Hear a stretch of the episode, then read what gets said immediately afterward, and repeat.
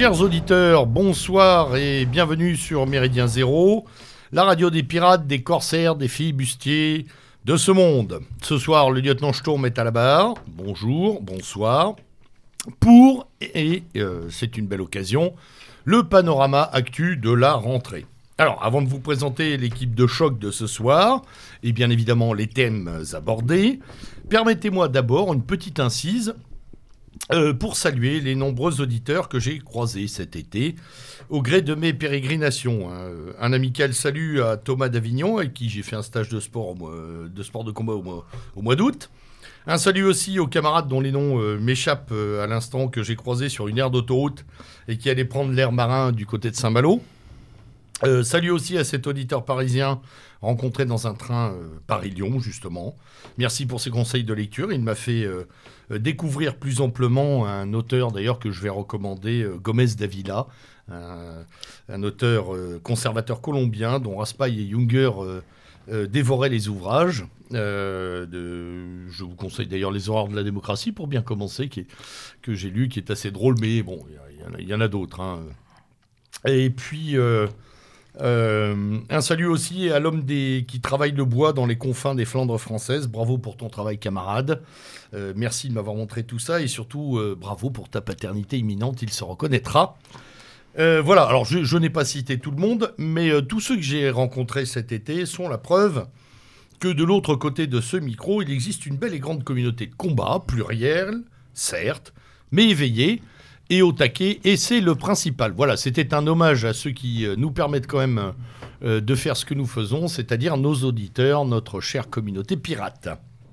Alors, avec moi ce soir, une équipe de choc resserrée. À ma gauche, déjà sur le, le- sur le pont sabre clair et l'œil vif, j'ai nommé Monsieur Xavier. Bon. Bonsoir à tous. Maître Abosi, euh, juste après, en très grande forme comme toujours. Bonsoir. Notre homme de radio, euh, je devrais dire des radios, puisqu'il arrive directement de Radio Liberté, euh, Monsieur Nodin. Bonsoir. Et enfin, euh, un peu plus rare à ce micro, mais c'est toujours un plaisir de l'avoir, le camarade Julien, qui lui est l'homme des médias, puisque j'ai avec lui le plaisir d'animer euh, tous les mois Revue et Corrigé. Bonsoir.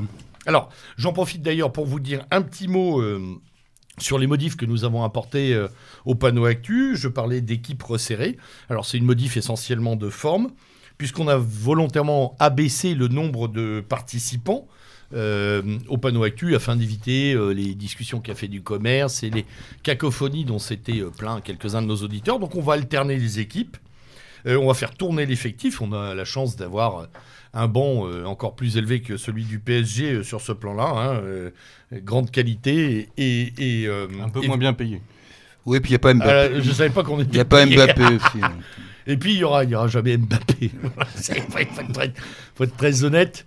Euh, les gens qui franchissent les portes de studio ont des noms quand même assez berrichons, euh, un, Eh peu, ouais. voilà, un peu moins exotiques, mais bon, euh, c'est aussi notre marque de fabrique.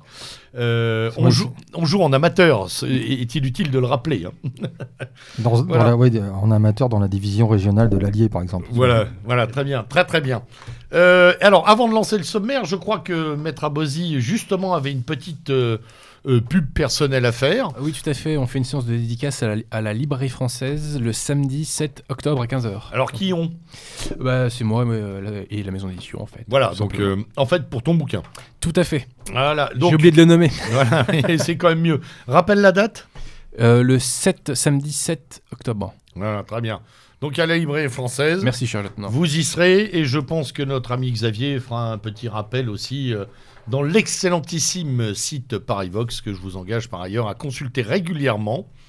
Euh, pour lire mes chroniques aussi, c'est bien. Tout à fait. Voilà. que, des, que des choses de qualité. Et, su- donc. et surtout le soutenir parce que vous avez, et euh, il faut le noter, puisqu'on a eu ces problèmes-là, nous, cet été sur Méridien Zéro, vous avez subi une attaque, une saleté d'attaque. Ah oui, on Voilà. a eu une euh, petite, euh, enfin même une déconvenue assez importante puisqu'on a été victime en effet d'un d'une attaque internet, d'un hacking, euh, Hacking. et qui nous a fortement euh, gênés puisque le site a été totalement inaccessible pendant euh, deux jours et euh, a connu des problèmes pendant euh, presque une semaine. Donc euh, Ouais, bon c'est- là, on, C'est en général le tarif. hein, on, on a- on est revenu à une situation à peu près normale, mais ça, ça nous a fait malheureusement pas mal de tort. Bon, ça, évidemment, c'est pas ça qui va, qui va nous décourager. Jamais. Mais on, va, on a besoin en effet de, de soutien, de gens qui continuent à nous soutenir et à diffuser, parce que ça va entraîner aussi, malheureusement, il faut en parler, quelques coûts financiers, puisqu'on va devoir revoir le site et en, en augmenter la sécurité. Donc euh, voilà. Alors, bah, euh, justement, puisque tu en parles, euh, nous, l'attaque de cet été nous a quand même coûté, je le dis pour les auditeurs, hein, on n'est pas des boutiquiers, mais quand même, un changement de serveur, un changement de, de type de, de protection, un changement d'hébergement finalement, parce qu'on était quand même encore attaqué sur l'autre serveur. Enfin, bon, bref, c'est, euh, il y a un business dans le business. hein, euh, les hackers servent aussi les hébergeurs parce qu'ils se font, du blé sur notre dos avec ces affaires-là. Bref, euh, donc soutien à Parivox, bien entendu. euh, n'hésitez pas à faire des dons, n'hésitez pas à envoyer vos articles hein, aussi. Oui, bien pas. sûr, on est toujours à la recherche de, Toujours. de collaborateurs et encore une fois dans tous les domaines. Évidemment, on parle beaucoup de, de- de politique et d'économie, mais on fait aussi des recensions de spectacles, etc. Donc vos sorties peuvent nous intéresser. Donc n'hésitez pas à, à participer. C'est encore une fois, c'est un peu comme le, le- le fonctionnement de, Méridien Zéro. Ça doit se baser sur euh, du participatif et du, et du, et du communautaire.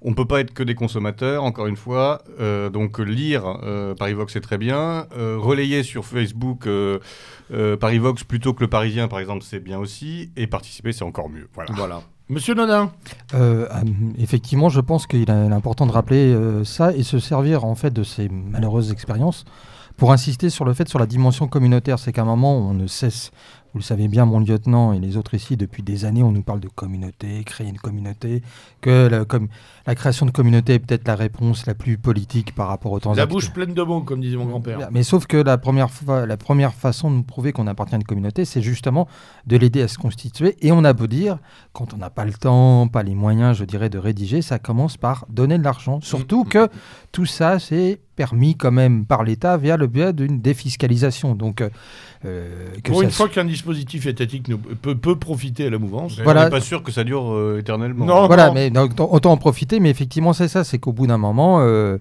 la, voilà, la, communauté, c'est bien d'en parler, mais c'est surtout, euh, voilà, mais c'est l'accumulation de ces petits gestes aussi qui permettent euh, les, les liaisons communautaires, effectivement, et parce que aussi, euh, je pense que euh, autour de cette table, nous avons cette dimension communautaire, puisque tout à l'heure, mon lieutenant, vous parliez de vos chroniques qui sont effectivement la version papier de texte est diffusée par Parivox, mais on peut déjà les écouter désormais Tous les. Enfin, tous, les lundis, tous les lundis. tous les lundis matin à Sauf 7 quand je suis à la bourre. oui, mais bon, ça, c'est exceptionnel. Mais vous vous rattrapez le lendemain, c'est très bien.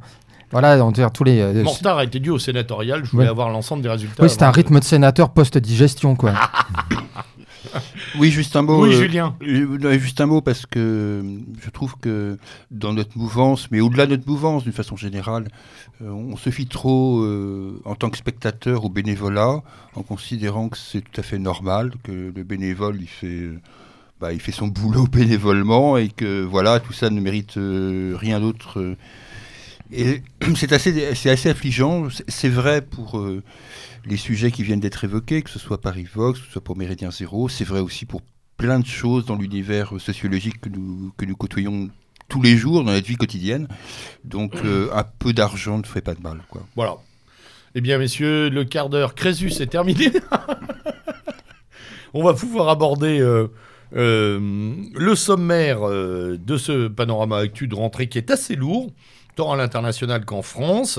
On a, on a beaucoup de sujets, j'en ai listé un paquet, on en a même oublié quelques-uns, euh, tellement on en avait. Euh, ne, ne nous en voulez pas, de toute façon on y reviendra, il y a des récurrences euh, fortes en ce moment. Alors, on va traiter de l'actualité de ces derniers mois, évidemment. On va traiter de ce qui s'est passé très dernièrement également, en deuxième partie d'émission, notamment sur la France. Il y a pas mal de choses à dire, le Front National, Philippot, machin. On a pas mal de choses à décrypter. Mais on va commencer euh, très classiquement par euh, l'international. Et l'international, euh, cet été, ça a été très très dense. Et ça continue d'ailleurs pour beaucoup de sujets que nous allons aborder.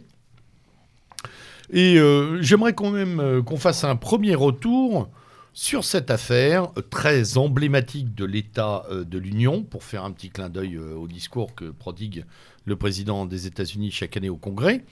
Euh, à savoir euh, cette espèce de pic, euh, de pic de violence et de, et de paroxysme idéologique qu'a constitué Charlottesville, la manif, et puis les incidents, et puis le drame de Charlottesville, à l'échelon national, à l'échelon international, parce que tout le monde s'en est emparé, avec des versions bien évidemment éminemment idéologiques de tous côtés, ce que ça cache, ce que ça dévoile de l'Amérique, ce que ça dit de nous tous, puisqu'il y a également des répercussions en France.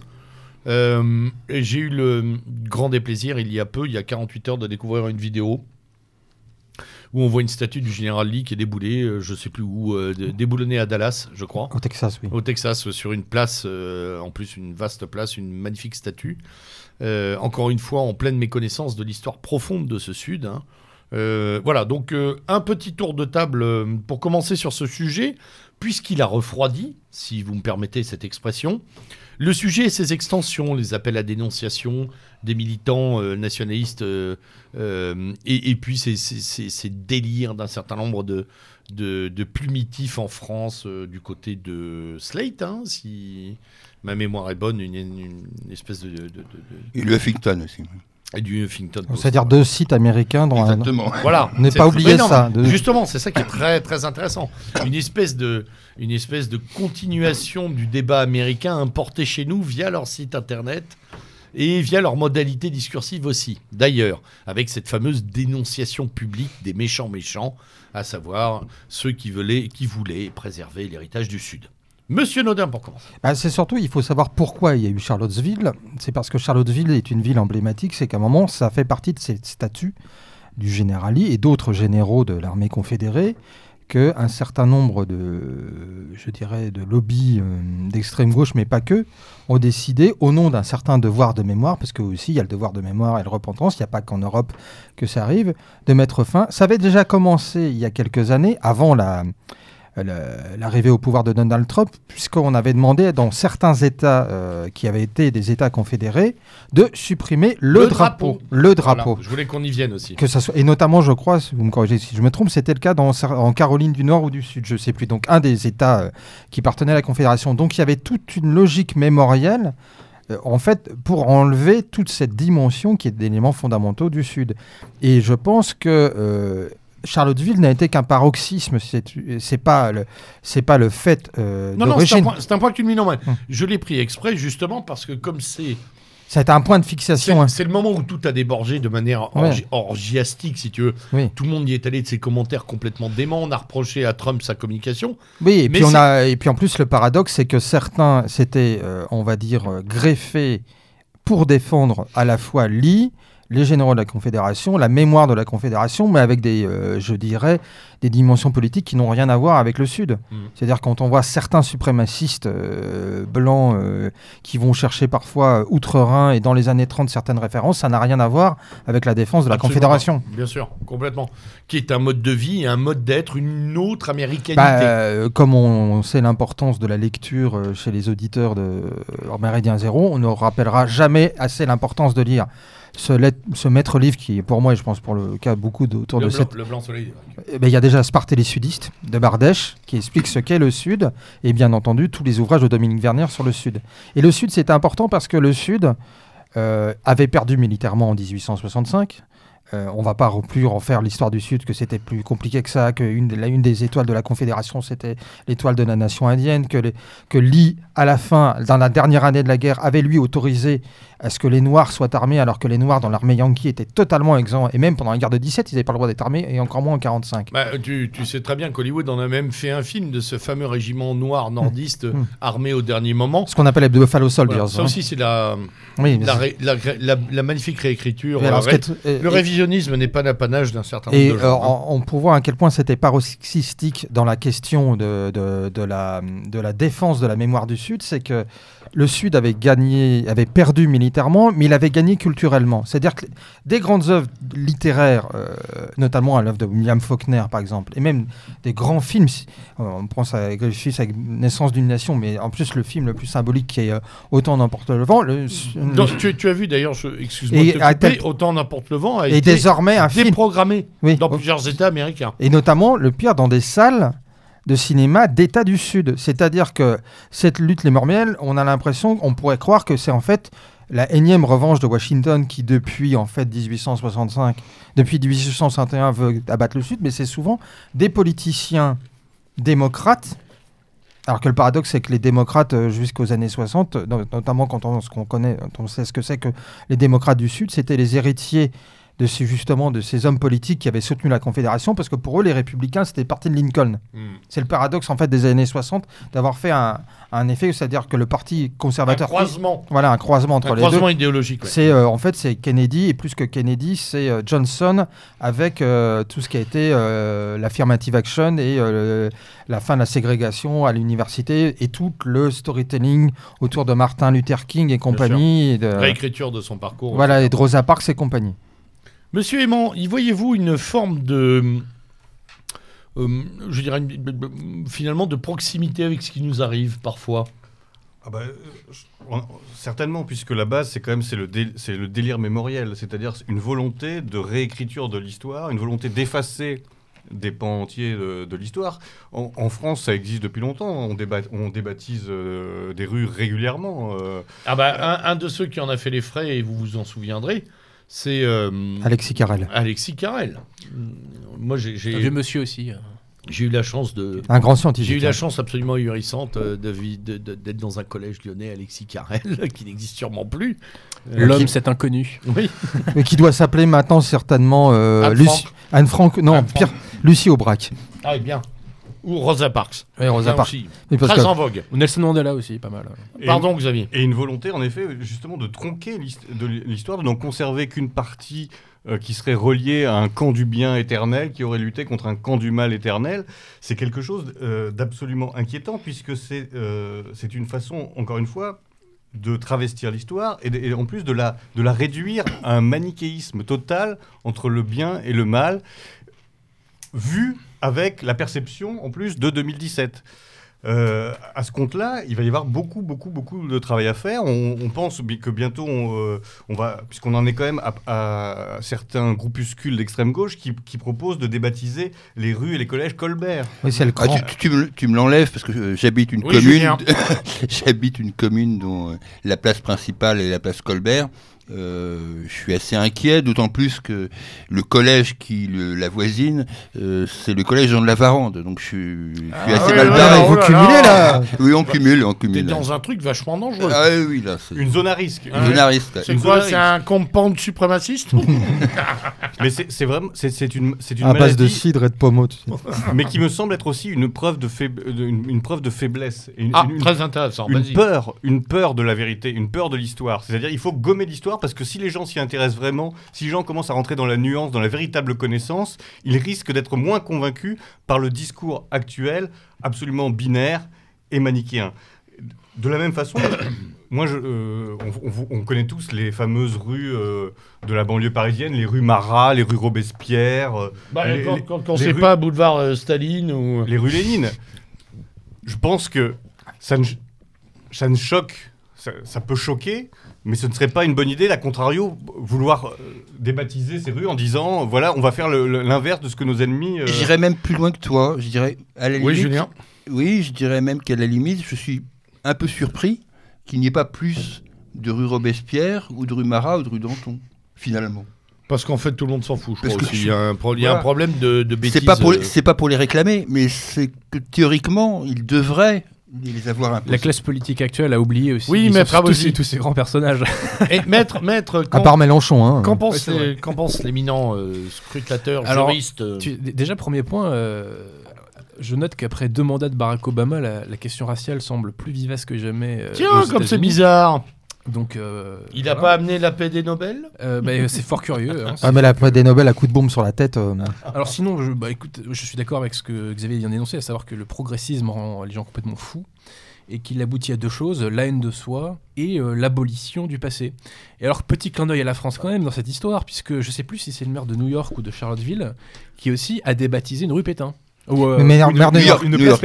C'est Ou New York, ouais. New York, euh, en plus, mais là, là, l'hommage euh, de, pour, à New York, euh, c'était en fait l'hommage au, en fait, au généralissime de la Première Guerre mondiale. Il me semblait que c'était pas effectivement pour la, la période où il était Oui, chef en de fait, l'État. tu, tu- oui, non, mais tu fais des distinctions qui n'ont plus cours aujourd'hui. Mais ceci étant posé, Qui sont trop compliqués pour 90% des gens, euh, je suis d'accord. Mais ceci étant posé, c'est toujours ce même phénomène d'épuration euh, du passé qu'il faut lisser, qu'il faut euh, hollywoodiser. Si c'était en France, j'aurais dit républicaniser.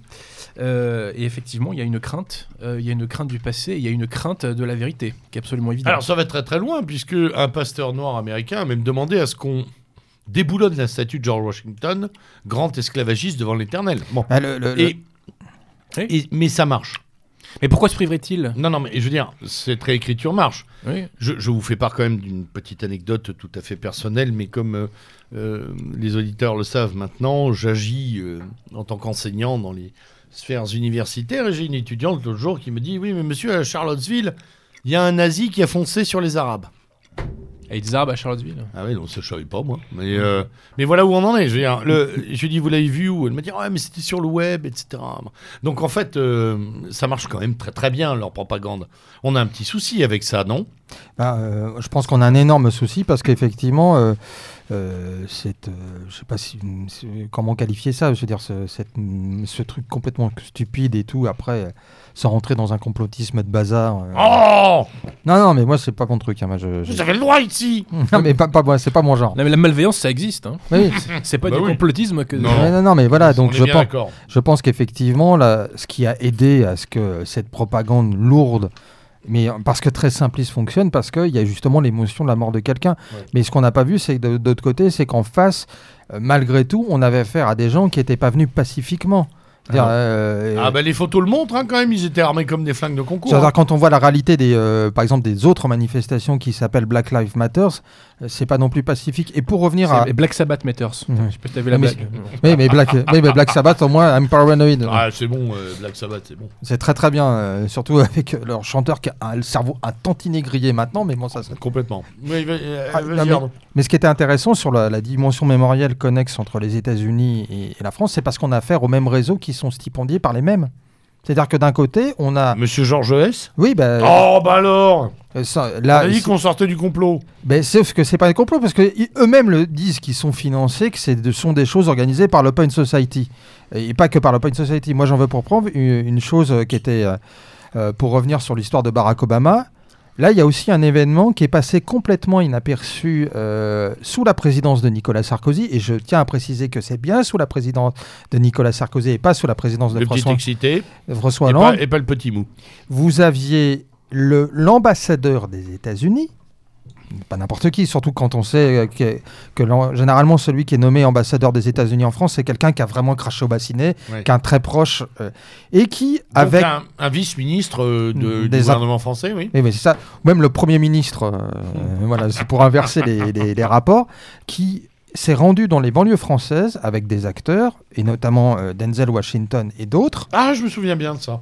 qui sont euh, des très actifs dans les réseaux justement mémoriels quant à la question de l'esclavage et qui se sont rendus dans les banlieues pour expliquer qu'il fallait faire émerger de nouvelles têtes, de nouveaux, de nouveaux talents. Donc ça s'appelle de l'ingérence et qui se participent. Et donc l'initiative du cran de Louis Georgetin, qui maintenant, je tiens à le préciser, je l'ai vu aujourd'hui, est désormais chargé de mission à l'université d'Orléans sur les questions d'égalité. Ah. Vous voyez le, le truc. Mmh. Et donc effectivement, il a Ça sent la confiture.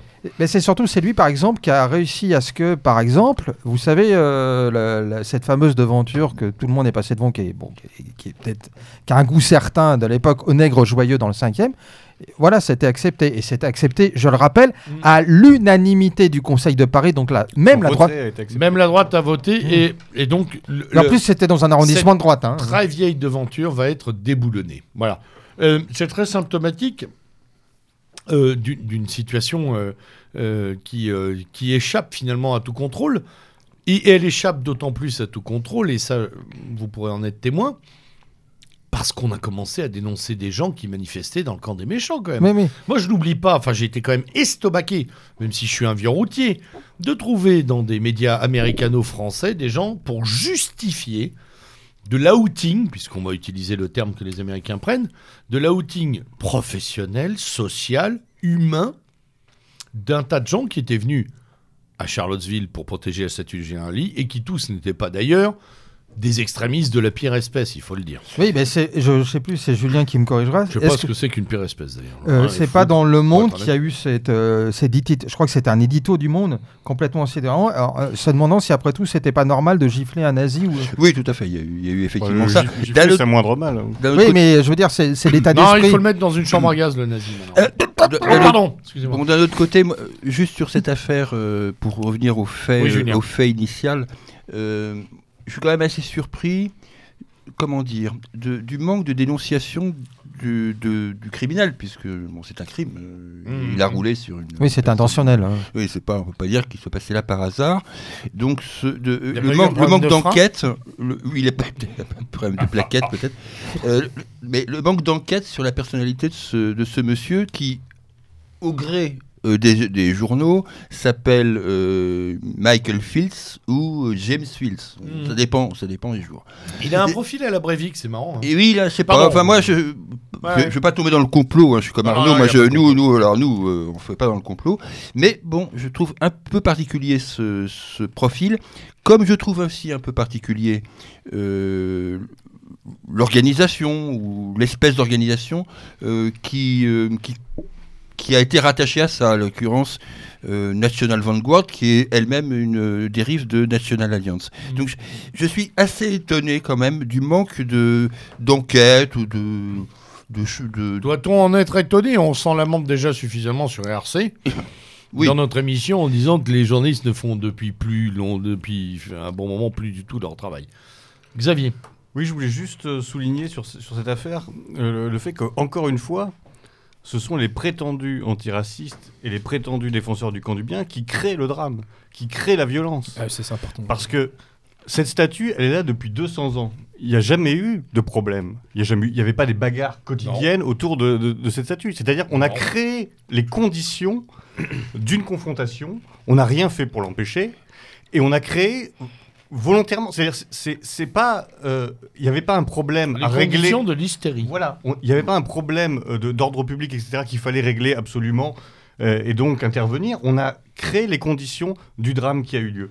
Et en- encore une fois, moi je ne vais pas m'excuser de faire du, du, du paracomplotisme, mais on peut aussi s'interroger sur le, le fait doute est qu'on a- nécessaire, hein. Qu'on a laissé faire, en grande partie, je pense, ces confrontations dans une Amérique où une partie de l'extrême, ce qu'on peut- appeler l'extrême droite américaine, était en train de devenir intelligente, où l'extrême gauche prenait aussi. était en train de devenir très bête. On a vu les, les, les- les cartons à Berkeley. Oui.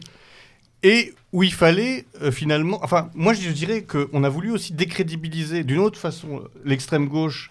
Euh, comment s'appelait-il l'autre le, du candidat euh, Bernie Sanders. de, de Sanders. Sanders. qui commençait à structurer une vraie contestation du, syst- du système capitaliste, Mais tu etc. sais pourquoi Et on a eu comme ça l'occasion, Sanders, il paye le fait que ses électeurs aient voté pour Trump. Oui. Faut être honnête aussi. et, on- et- et- et cette occasion était Ah, rêvée ils étaient plus proches de Trump que quand de, même que de mettre les deux Clinton. camps euh. euh, dos à dos et de, le- de les montrer sur leur pire jour en disant ben voyez soit c'est soit ça on- soit c'est nous encore une fois soit c'est euh, les, les guignols à croix de nez quoi. ou euh, la violence euh, raciale et moi je pense que cette, cette affaire est quand même arrivée à point et euh, qu'elle sert des, euh, des, des intérêts euh, qui ne sont pas ceux des protagonistes euh, de, Ouais, elle est- de- elle est bien tombée. directs de l'affaire. Elle est bien tombée. ouais. On va clore ce sujet parce qu'il y en a plein d'autres. Mais euh, euh, Arnaud, tu avais un truc à dire Et par contre, en même temps, je pense qu'effectivement, c'est le problème de la boîte de Pandore comme le- ou euh, de la figure du golem. C'est-à-dire qu'ils ont créé un monstre qui vont en marre du contrôler. Et je pense que, effectivement, comme l'expliquait Maître Abosi il y a quelques instants, c'est qu'en fait, le bilan de Barack Obama, de deux mandats, donc des huit ans de Barack Obama, c'est qu'on recrée les situations d'une guerre civile, mais non plus du Nord contre le Sud, mais en fait, au sein de- des États-Unis, de chaque État, parce que je pense que la question euh, mémorielle euh, des, des Noirs américains, c'est aussi à un moment la question mémorielle des États qui ont été piqués euh, au Mexique, je pense à la Californie, au Texas et d'autres, et où on voit de plus, le poids de plus en plus important des communautés latinos. Oui, alors, et c'est très intéressant. Je- je souscris pleinement à ça. Je crois que les Noirs ont peur de disparaître euh, euh, à la fois historiquement, géographiquement, ethniquement et sociologiquement aux États-Unis. Mais parce qu'ils sont même de plus, dans certains endroits, ils sont, ils sont devenus minoritaires par rapport aux latinos. Par rapport aux latinos et par rapport, il faut le dire aussi, à un islam afro-maghrébin qui est exponentielle aux États-Unis. Bah, C'est-à-dire que, oui, parce que l'image qu'on a des, euh, des communautés noires américaines. C'est marrant parce qu'aux États-Unis, on pense jamais à l'islam. hein, euh, Oui, alors oui. que le nombre de mosquées s'est euh, a décuplé en 10 ans. Bah, C'est-à-dire que pendant longtemps, l'islam noir américain était résu- résumé à une- un mouvement très particulier qui Farrakhan, était etc. les Nation of Islam, Nation avec, Farrakhan qui a souvent des, qui était très particulier, avec parfois des pistes intéressantes, dirons-nous. C'était aussi les Black Panthers aussi qui ont apporté ouais, l'importance de l'islam et euh, du Et côté- X, etc. ouais, et compagnie. Mais effectivement, c'est très réservé. Et pendant très longtemps, la religion majoritaire chez les Noirs américains, c'était le baptisme. Au sein du protestantisme, c'était les baptistes. Parce que c'était justement la Là, religion. on a, des, on, a, on a quand même des bataillons de Pakistanais, de Syriens, d'Irakiens, etc., qui sont musulmans Et notamment dans les États du Sud. et rigoristes dans les États du Sud, effectivement. Bon, on suivra ce dossier avec euh, la plus grande attention.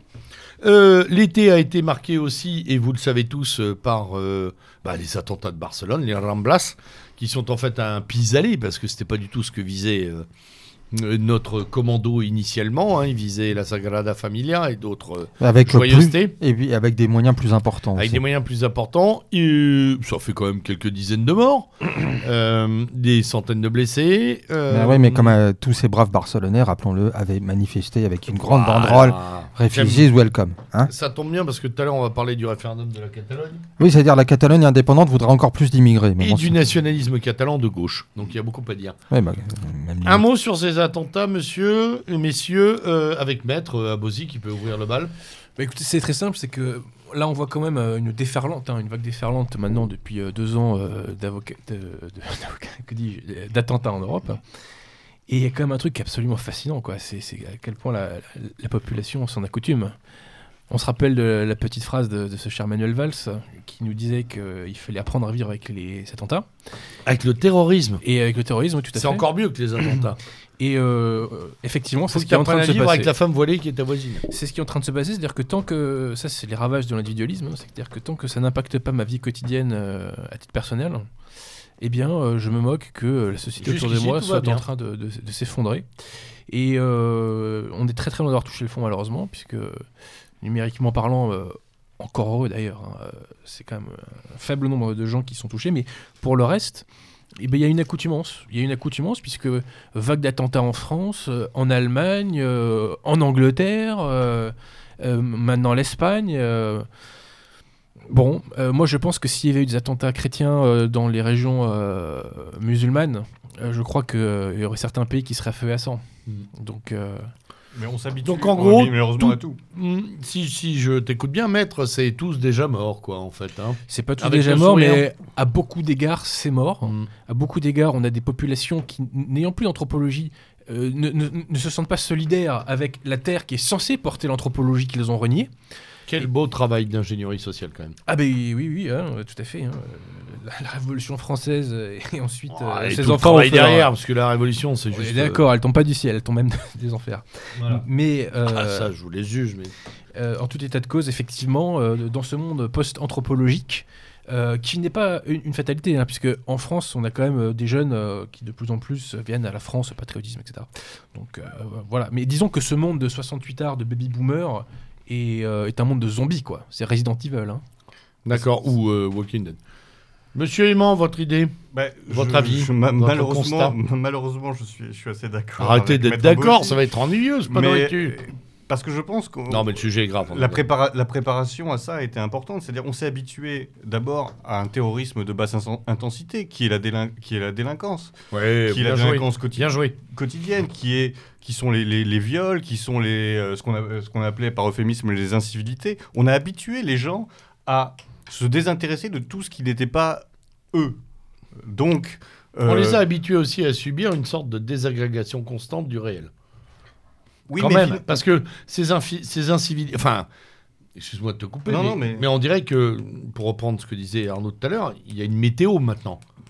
De l'incivilité, du viol, de la dégradation publique, euh, l'histoire des bagnoles de flics euh, cramées, du terrorisme. En fait, il y a une sorte de météo à laquelle tout le monde s'est accoutumé. En disant, tiens, je sors aujourd'hui, potentiel risque mortel faible, agression, bah, je vais éviter ce quartier-là. En fait, il y, a- il y a la carte, il y avait la carte du tendre, il y a la carte du tendu maintenant. Oui, et, Hein et ça, a été pro- ça, a été pro- ça a été progressif. C'est-à-dire qu'on a, on a habitué les gens à des petites choses, entre guillemets, même si euh, la délinquance, on ne peut pas dire que c'est une petite chose, mais à des, à des faits mineurs répétés. Et, et après, on les habitue maintenant aux attentats, on les habitue à vivre dans des situations qui, ne sont, qui sont totalement anormales. Et en effet, le, pour moi, le problème, c'est que, que ce soit des attentats ou une agression, n'est plus ressenti de façon charnelle par les gens comme étant quelque chose qui les touche directement. Parce que ce dont on parlait tout à l'heure, qui, qui, est tellement important, qui est cette, cette communauté, c'est-à-dire que moi, nous, si on sort tout à l'heure et qu'il y a l'un d'entre nous qui est agressé, on va pas, on va se sentir personnellement impliqué. Aujourd'hui, évidemment. Aujourd'hui, le citoyen français n'est pas impliqué par ce qui arrive aux citoyens français de l'autre bout, de, bout de, de, la rue, et encore moins de l'espagnol, de l'italien. Il a plutôt tendance à se dire, bah, tant que c'est là-bas... Voire même de celui de l'étage au-dessus. Hein. C'est ouais. pas chez moi. Et ça, c'est très difficile de combattre ça, de revenir en arrière là-dessus. C'est pour ça, toujours encore une fois, l'importance de rappeler euh, l'aspect, on dirait, organique et charnel d'une communauté. On ne peut, en effet, réagir et réagir de façon, euh, on va dire, euh, radicale ou violente ou, euh, ou en tout cas euh, énergique que si on Brutal, se sent véritablement concerné. Or, les gens ne se sentent pas encore véritablement concernés parce qu'ils ont perdu cette. Alors, la sentiment organique de l'appartenance nationale ou européenne. Oui, mais liquéfié par la, la, le, le, les réseaux sociaux, euh, le web. Euh, par, et tout, par tout le confort matériel. Et le confort matériel. Monsieur Nodin. Ben, je pense que le, ce qui est intéressant de, pour faire la comparaison de type anthropologique, c'est l'attitude qu'ont eu les euh, Européens en Algérie pendant les attentats qui ont touché Alger en 56-57, qui ont, qu ont fait qu'on a fait intervenir l'armée, donc la 10e division parachutiste, et en gros, c'est un état d'esprit qui a préparé en fait le retour au pouvoir de De Gaulle en 58 après le 13 mai. Euh, il faut se rappeler qu'Alger, il euh, y a les attentats commis par le FLN au cœur d'Alger, que des enfants ont, et là à l'époque la presse n'hésite pas à montrer les photos d'enfants effroyables euh, d'enfants amputés euh, dans des conditions dégueulasses. Les milk bars, les, les fameux milk bars. Mais des, des, en plus, en, en, fait, en plus là, c'était le cas. C'était en gros le, le voisin euh, arabe avec qui on a, les enfants jouaient et qui en fait avait décidé de vous égorger ou vous mettre une bombe dans le, dans le bar. Ouais, là, il y a de très bons conseillers politiques euh, du KGB aussi derrière euh, le Mais sauf que pour sauf, taper les gamins, il y avait Ouais, quand même un peu de. Oui, ils avaient l'habitude, sauf que pour euh, revenir à ce qu'on disait tout à l'heure, c'est que la population européenne en Algérie euh, était, avait un sens communautaire, donc a été capable de, de, réagir, certes de manière un peu disproportionnée. Mais la vraie question, au-delà de, de l'apathie, euh, quelle est la réalité la... Non, non, dis bien ce mot-là. Hein. Oui. De, depuis qu'il y a un Jean-Michel, apathie est interdit dans ce studio. Hein. Dans Je le hais. De, la, la, force du système et de l'ingénierie sociale depuis, en gros, euh, les années 60, parce que 68, mai 68, c'est un épiphénomène in fine.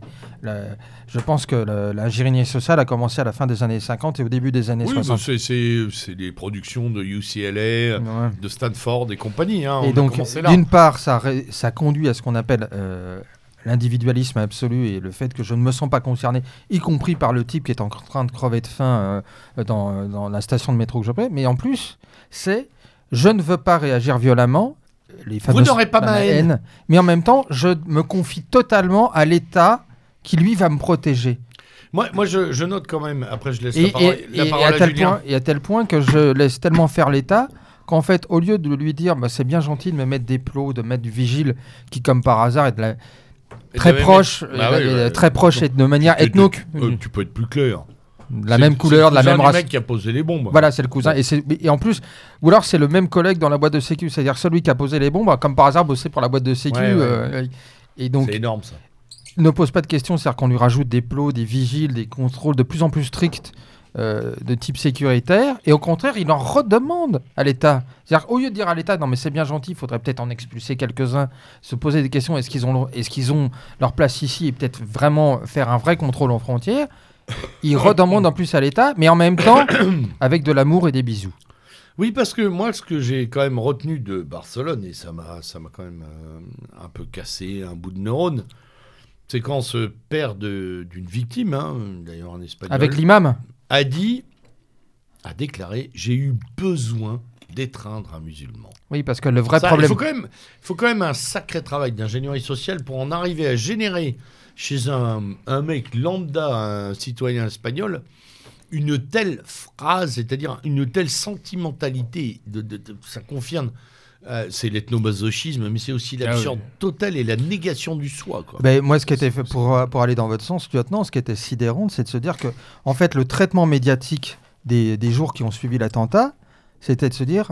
La, le- le- la véritable interrogation, c'était de se, de se demander si tout compte fait, on n'allait pas assister à de l'islamophobie. C'était quand même Non, mais dingue. pour moi, ces gens, ils sont, dro- ils, sont dro- ils sont drogués, ils sont encadrés, c'est pas possible. enfin, déjà, ils sont sélectionnés médiatiquement, ça c'est sûr. Mais ah que- oui, que- bah, il faut une- un bon storytelling. moi, je pense que toutes ces cellules psychologiques qu'on met en place très rapidement après l'attentat, elles n'ont du- un seul but, c'est justement ça. Reconditionner. Reconditionner immédiatement les gens qui pourraient avoir une réaction La reprogrammation. euh, euh, saine, mais parce que c'est pas, c'est pas inimaginable. Sinon, il faut abandonner. Si, si c'est vraiment la réaction non, de toutes les personnes impliquées dans les attentats de dire il faut que je fasse des bisous à un Non, musulman, mais comme eh il ben, on quel- peut- il faut ranger, les, faut ranger comme- les gaules et partir euh, en vacances. comme il y a quelques mois, euh, PGL le disait à ce micro, il y a quand même une partie de nos peuples qui est définitivement perdue. Qui n'est pas guéri. Qui n'est pas guéri. Non, Mais qui veut fini, se suicider. Qui Fini. veut se suicider. qui- qui a accepté l'idée du suicide. Julien, Oui, alors je vais pas, euh, évidemment, je, je souscris à tout ce qui vient d'être dit, mais je vais essayer de revenir euh, à des faits, moi, qui me, qui me troublent. Euh, euh, comme vous vous en souvenez sans doute, euh, il y a une petite quinzaine d'années, 13 ans je crois, il y avait eu euh, une- un, attentat beaucoup plus important d'ailleurs, à à, Madrid. la- à Madrid, donc à la, gare, à la gare d'Atocha. Euh, et bizarrement, euh, les gens qui avaient préparé l'attentat, ils avaient fait exploser leur maison euh, peu de temps avant. Là, dans l'affaire de Barcelone, curieusement, euh, on voit encore une maison exploser euh, un jour avant qui précipite, paraît-il, euh, la... qui précipite l'attentat. Je suis quand même un petit peu étonné. Voilà, tout simplement. Comme je suis étonné d'une façon générale. Précise, précise, Julien. Bah, je précise tout simplement, je suis. Et ça, ça m'emmène sur l'autre attentat dont on n'a pas parlé, mais qui, voilà, qui m'amène sur l'attentat foireux de- du métro de Londres, euh, avec euh, 22 blessés, si Mhm. ma mémoire est bonne, euh, avec une bombe à la con. euh, et euh, dans le. pff, On va dire dans les 6 heures, 8 heures qui suivent, euh, on a déjà le coupable. euh, qui s'avère peut-être ne pas l'être d'ailleurs, euh, et qui prend le, le- qui veut prendre le bateau à Douvres, hein, si- c'est ça. Et moi, je suis d'une façon générale, assez- et, c'est valable pour même d'autres attentats, y compris ceux qui ont touché le sol français. Je suis assez surpris de cette capacité de la police de, de cerner tout de suite qui est l'auteur de l'attentat, alors qu'ils n'ont pas été foutus de savoir avant l'attentat. Mhm. Et c'est, c'est- enfin, je pense que ça doit quand même Ouais, c'est la, interpeller. fo- la focale immédiate qui est très intéressante. C'est la rapidité avec laquelle Ça On- rappelle celle de Bush avec Ben Laden quand même. hein. Oui, voilà, oui. Mais non, mais d'une façon générale, ça rappelle. euh, voilà. On vient nous, nous, nous dire, on sait, quelques heures après, qui sont les auteurs. Mais mon Dieu, si vous aviez tant d'informations, il fallait peut-être agir avant. Enfin, Bah, euh, Concernant- l'état 3 de l'interdit. Concernant la France, c'est parce que peut-être que nos chers services euh, ont plus le regard posé sur des gens qui pensent euh, correctement que sur des, gens qui sont vraiment nuisibles à la société. tous ceux qui ont une fiche Superman Oui, non, mais oui, voilà quoi. C'est-à-dire que on a des services qui sont objectivement retournés contre nous, euh, qui ne faisons de mal à personne. Ah bah non, mais, ceux euh, qui euh, objectivement euh, font du mal à personne, euh, qui sont qui- identifiés, Hmm. on constate que voilà. J'avais sur le bout de la langue. table, ça fait un bruit d'enfer, euh, maître. Excuse-moi. Je sais que vous êtes habitué aux plaidoiries de choc. Monsieur Nodin, puis après on change de sujet parce que en termes d'international, c'est lourd. Bah, on est appel à la moitié. Bah, pour revenir sur le fait qu'effectivement, euh, il y a une volonté des services de passer à côté, c'est quand même la, la fameuse déclaration, je crois, de je sais plus quel chef de service de la police judiciaire ou des services qui avait dit le problème, comme on expliquait tout à l'heure que la véritable question qui se posait après les attentats de Barcelone, c'était peut-être une, une explosion de l'islamophobie. Il a dit le danger le plus grave en France, c'est c'est même pas l'extrême droite, c'est l'ultra droite. Et, et en fait, il expliquait en fait des gens qui à un moment allaient tellement être excédés par les attentats, la délinquance, l'insécurité, qu'ils allaient réagir de manière un peu brutale et Oh violente. mince alors. Donc, euh, on est bien d'accord, on est dans, un- dans une réécriture euh, complète de notre réalité. Euh, que faut-il faire? Péter ce plomb de l'ultra-droite et commencer à cartonner? Ou au contraire, organiser autre chose, travailler sur de la para-synthèse sociale, sociétale, euh, dé- débloquer d'autres fronts et travailler sur d'autres fronts. Parce que la question, les auditeurs se la posent. hein. Dans la critique, on sait très bien ce qu'on a à faire. On prend l'ensemble de la population afro-maghrébine, on la met dehors, on fait considérablement baisser le nombre d'attentats. C'est évident. Pas que d'attentats d'ailleurs. hein. Pas que d'attentats d'ailleurs, de viols, d'incivilité. Oui, mais la civilité, de tout ce qu'on veut, Il faut biper là, il faut biper. Voilà. Bip, bip, bip, bip, bip, bip, Ça va être bip. pire, oui, oui, Il n'y a pas de bip ici, on s'en fout. Euh, ok, mais après, Moi, je pense que le, le- ça, ça n'interrompt pas le storytelling. ça n'interrompt pas le storytelling. Et ce que veut le storytelling, ce sont des gens qui pètent un câble. Ce que veut le storytelling, c'est comme on l'a vu à Charlottesville, le storytelling veut du Anders Breivik. Le storytelling veut du Anders Breivik. Et Mais- moi, je, je salue tous nos camarades, d'ailleurs, auditeurs, euh, pour le très faible nombre de Breivik qu'il peut y avoir. euh, je pense que c'est plutôt un signe de maturité et de bonne santé qu'autre chose. Le- parce que- le peuple français n'aime pas les fanatiques en plus. Non, non, je parle même pas que des C'est Français. pas dans notre tempérament. Je parle même pas que des Français, je parle de nos Ouais, camarades, Cam- les nos Italiens, camarades dans tous les pays d'Europe. mais je pense qu'en plus le À un système. moment, je crois que le système espérait qu'on pète les plombs Oui, avec oui. les vagues migratoires. Oui, parce que comme euh, La le- réponse a été intelligente, notamment en Hongrie. Ils ont constitué euh, des milices euh, gardes-frontières, des réponses organisées. Ça fait rêver ça. hein. Non, on va y arriver. Mais des réponses organisées, c'était- ça a été leur plus grand bide. Et je pense qu'effectivement, le système veut qu'il y ait ça. On, on voit de temps en temps des opérations barbouzes. Je pense qu'en plus, comme là, je pense qu'on va avoir une résurgence de volonté de nous créer des structures barbouzardes ou pseudo-barbouzardes parce que justement, on en viendra tout à l'heure, je pense, euh, lieutenant, dans le, la dim- dans le chapitre euh, actualité nationale, parce que l'espérance électorale n'est pas, n'est pas arrivée et que. Et donc, il y a un certain nombre de personnes, en tout cas d'esprit faible. Marine 2072. Pardon, excuse-moi, j'ai dérapé. Oui, Marion de 2100. 2122. Ouais, 2122. Ouais, de selon les pronostics.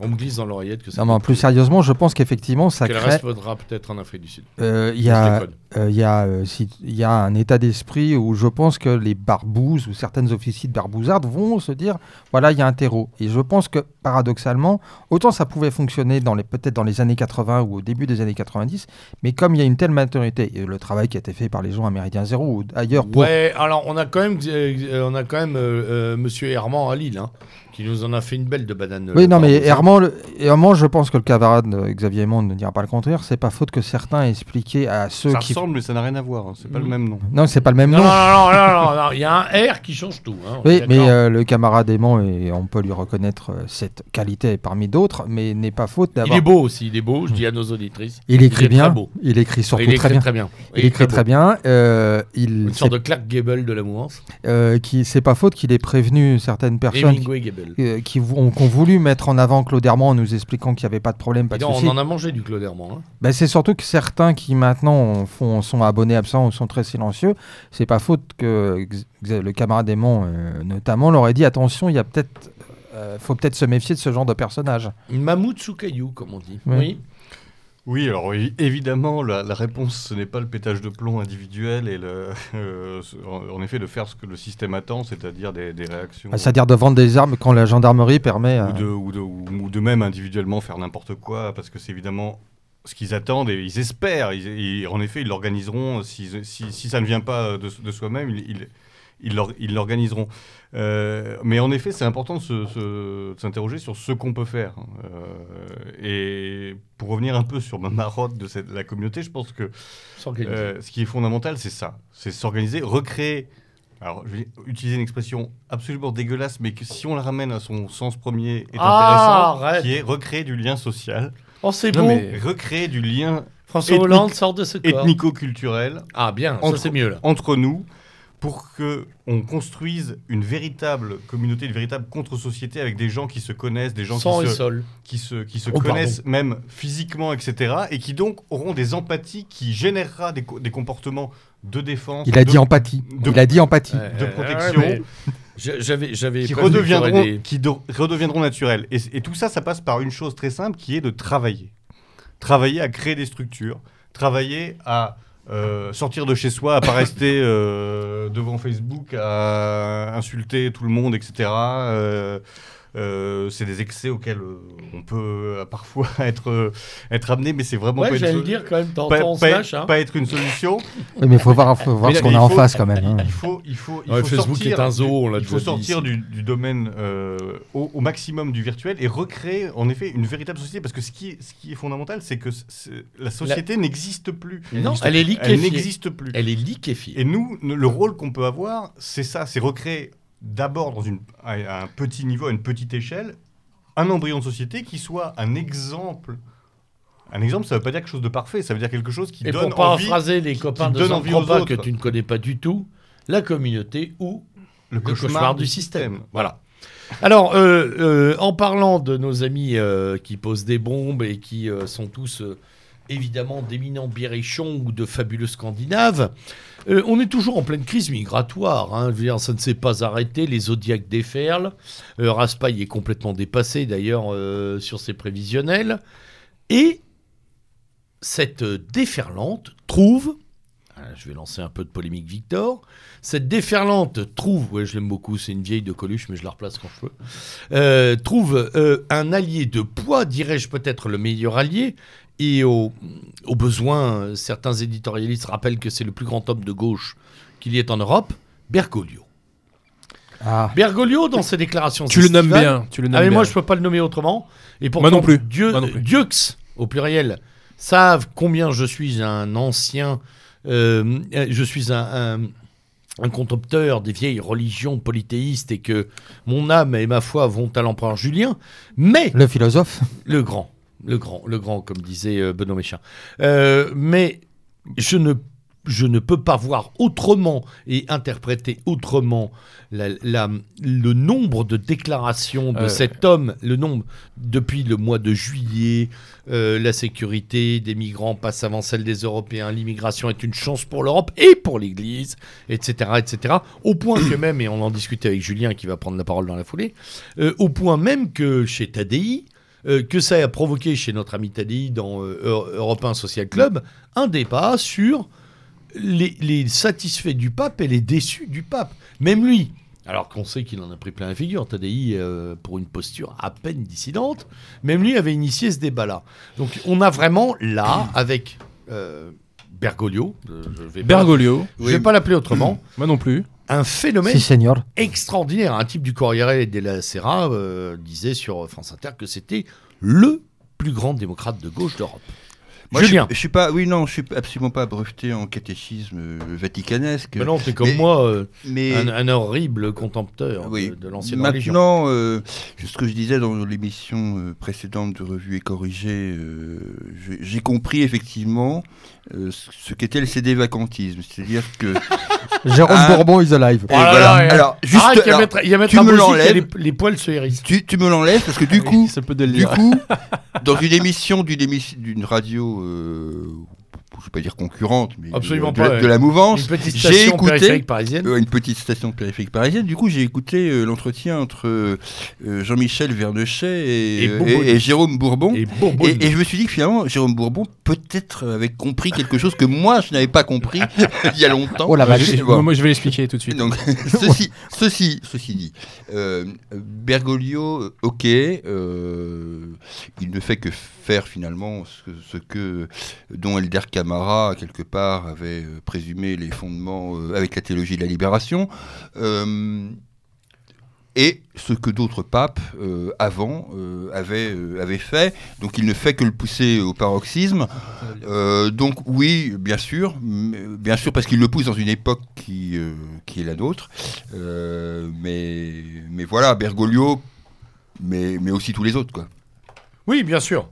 Alors, Maître Abossi, Euh, je vous sens armé ah oui, comme un chevalier. Ah bah moi, euh, pour notre ami, alors moi je le surnomme euh, le psychanalysé, puisque tu sais qu'il a fait un livre avec Dominique Volton, Mais il paraît, oui. dans lequel il avoue qu'il a fait une psychanalyse. Donc moi je l'appelle le C'est psychanalysé. bien ça. Alors pourquoi le Normalement, ça psychan- se confesse, un chrétien. Ouais, bah, mais les jésuites euh, expérimentent.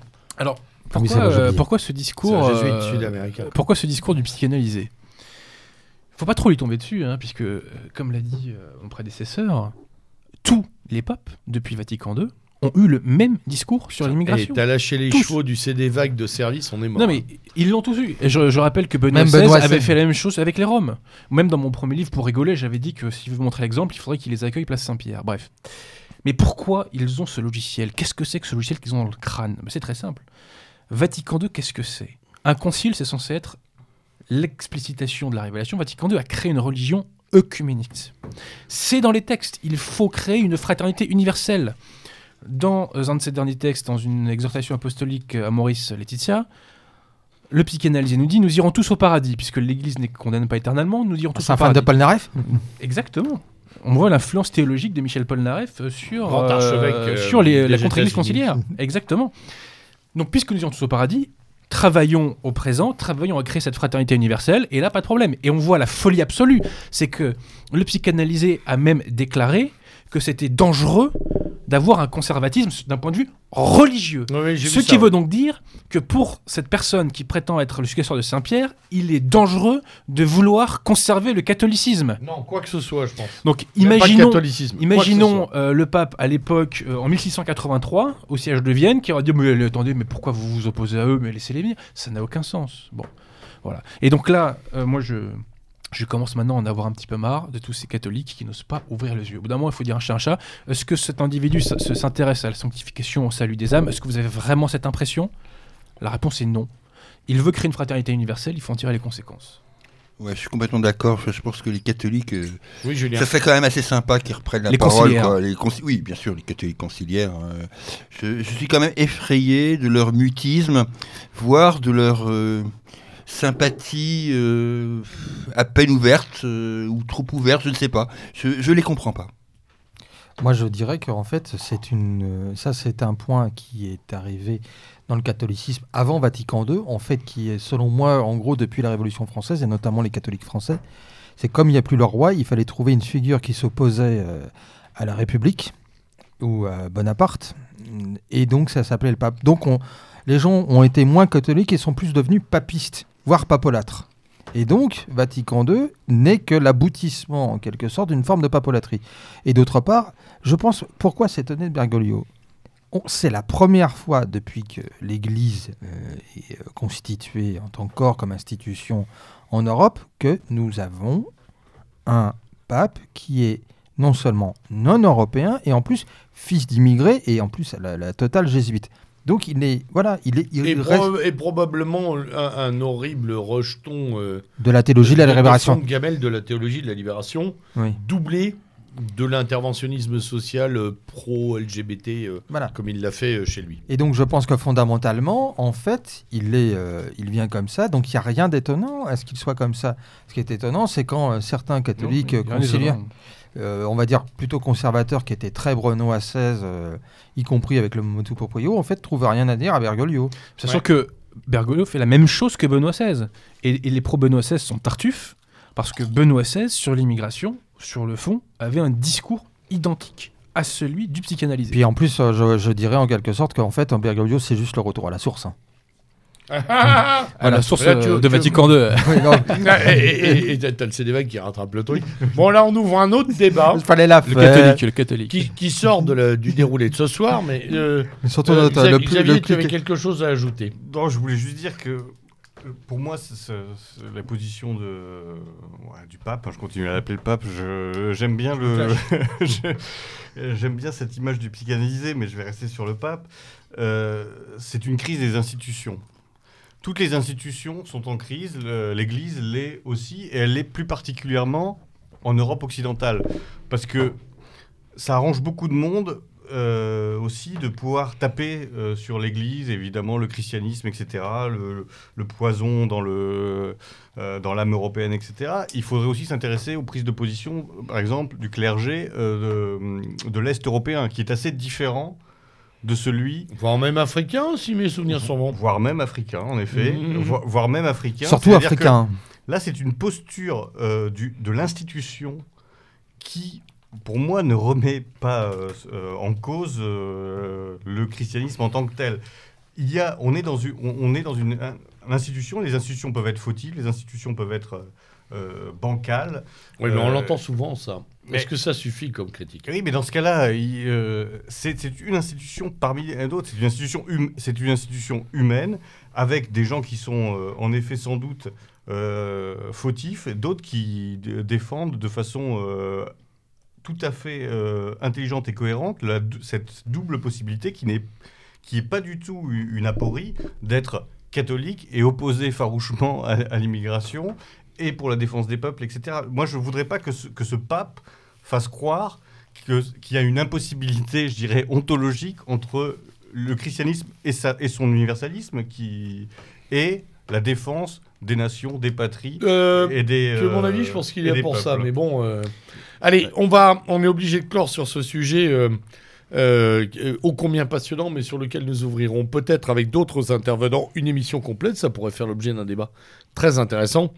Je clôt l'affaire en citant, puisque j'en ai parlé en début d'émission, euh, Gomez Davila qui disait Pour démocratiser le christianisme, il, faut il est nécessaire d'adultérer les textes en lisant égal, là où il est écrit frère. Voilà, je crois que ça résume bien euh, l'œuvre de Bergoglio en ce moment. Alors, euh, il se passe beaucoup de choses en Europe, et notamment la réélection de Mme Merkel, et en même temps un référendum catalan.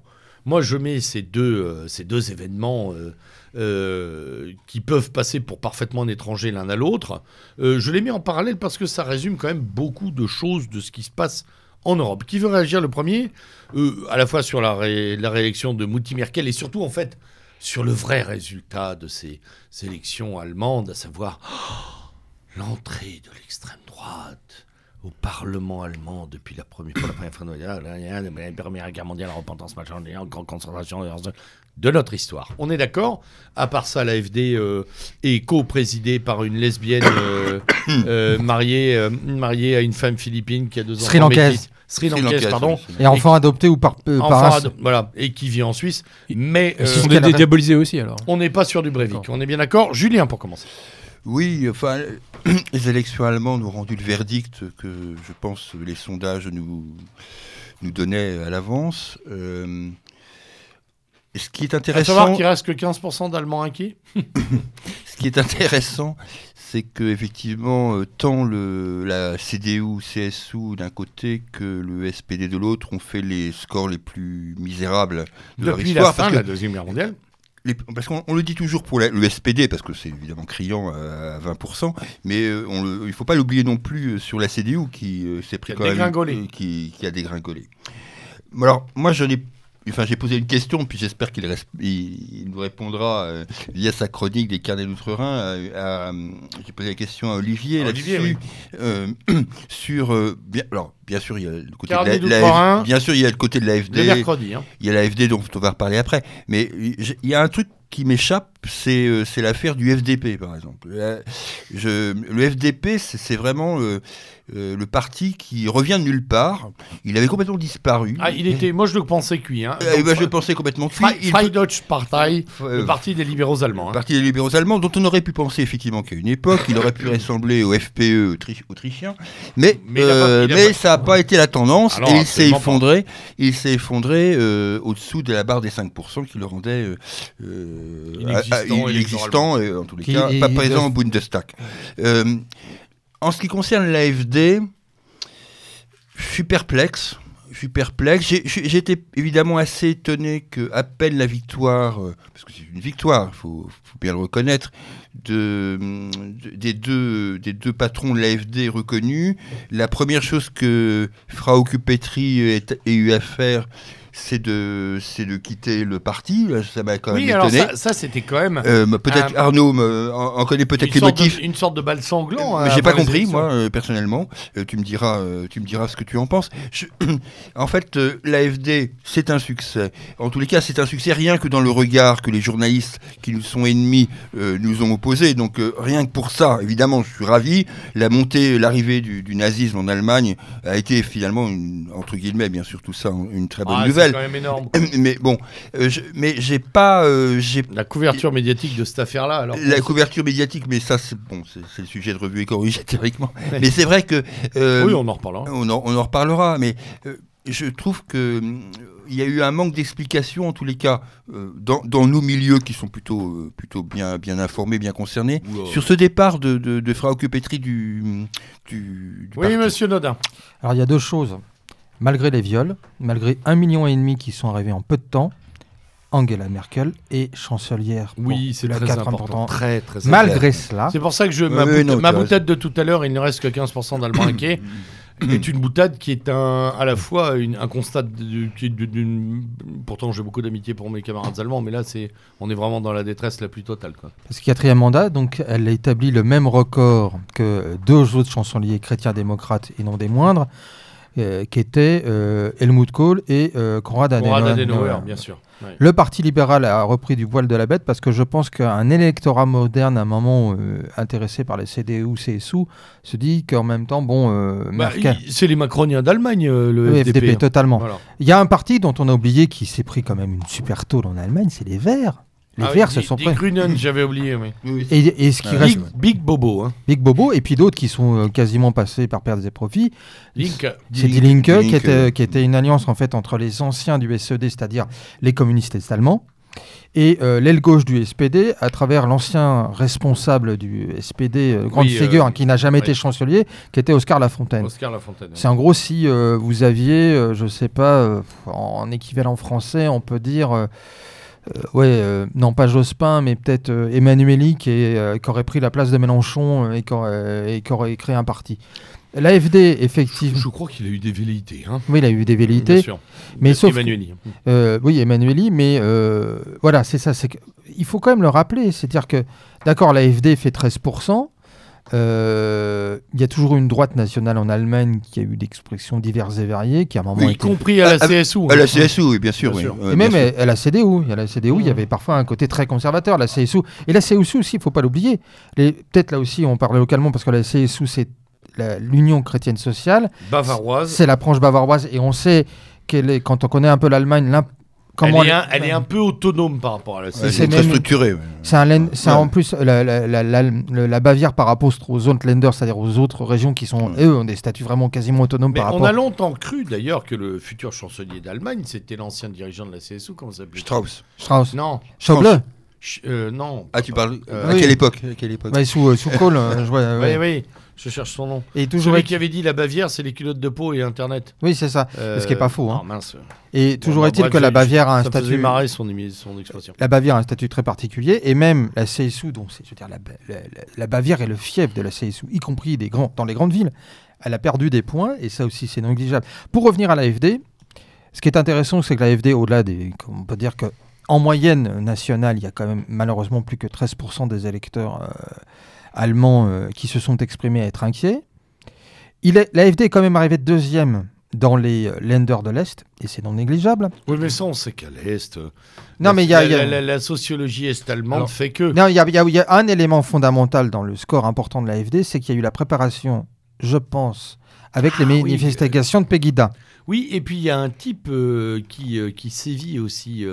Euh, Hmm. comment s'appelle-t-il? Un, un- il, a- un des leaders de la FD à l'Est qui avait, jeune d'ailleurs, il a, il a à peine la cinquantaine, que on avait tenté de faire euh, exclure il y a Mm. quelques mois. Je, mince, son nom m'échappe.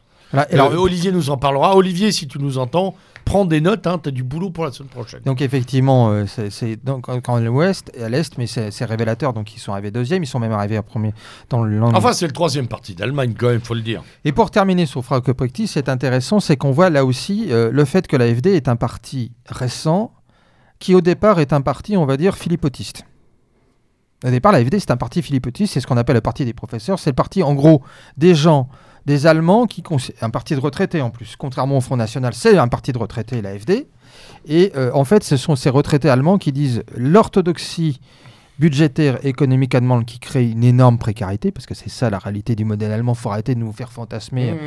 C'est-à-dire, c'est des gens. euh, Bah, trois boulots, 800 euros par mois. bah, en Allemagne, il n'y a pas de salaire minimum, donc en Allemagne, on peut avoir. Si, il y a un salaire minimum depuis deux ans, mais Oui, il y a aussi un million et demi de migrants qui bossent à un euro de l'heure. Oui, mais oui, et puis il y a beaucoup d'Allemands aussi qui bossent à un euro de l'heure. hein. Sans parler des, des, des, des- des pays de l'Est qui sont utilisés comme réserve de main-d'œuvre euh, par l'Allemagne. hein. notamment dans l'agriculture. Et donc, ça, au départ, c'est un pays de retraités qui sont attachés à l'orthodoxie euh, économique allemande, qui refusent en fait On peut dire que c'est un parti paysan à la scandinave. Voilà. Et en plus, qui refuse euh, la solidarité à l'égard des pays euh, du Sud, et notamment les Grecs.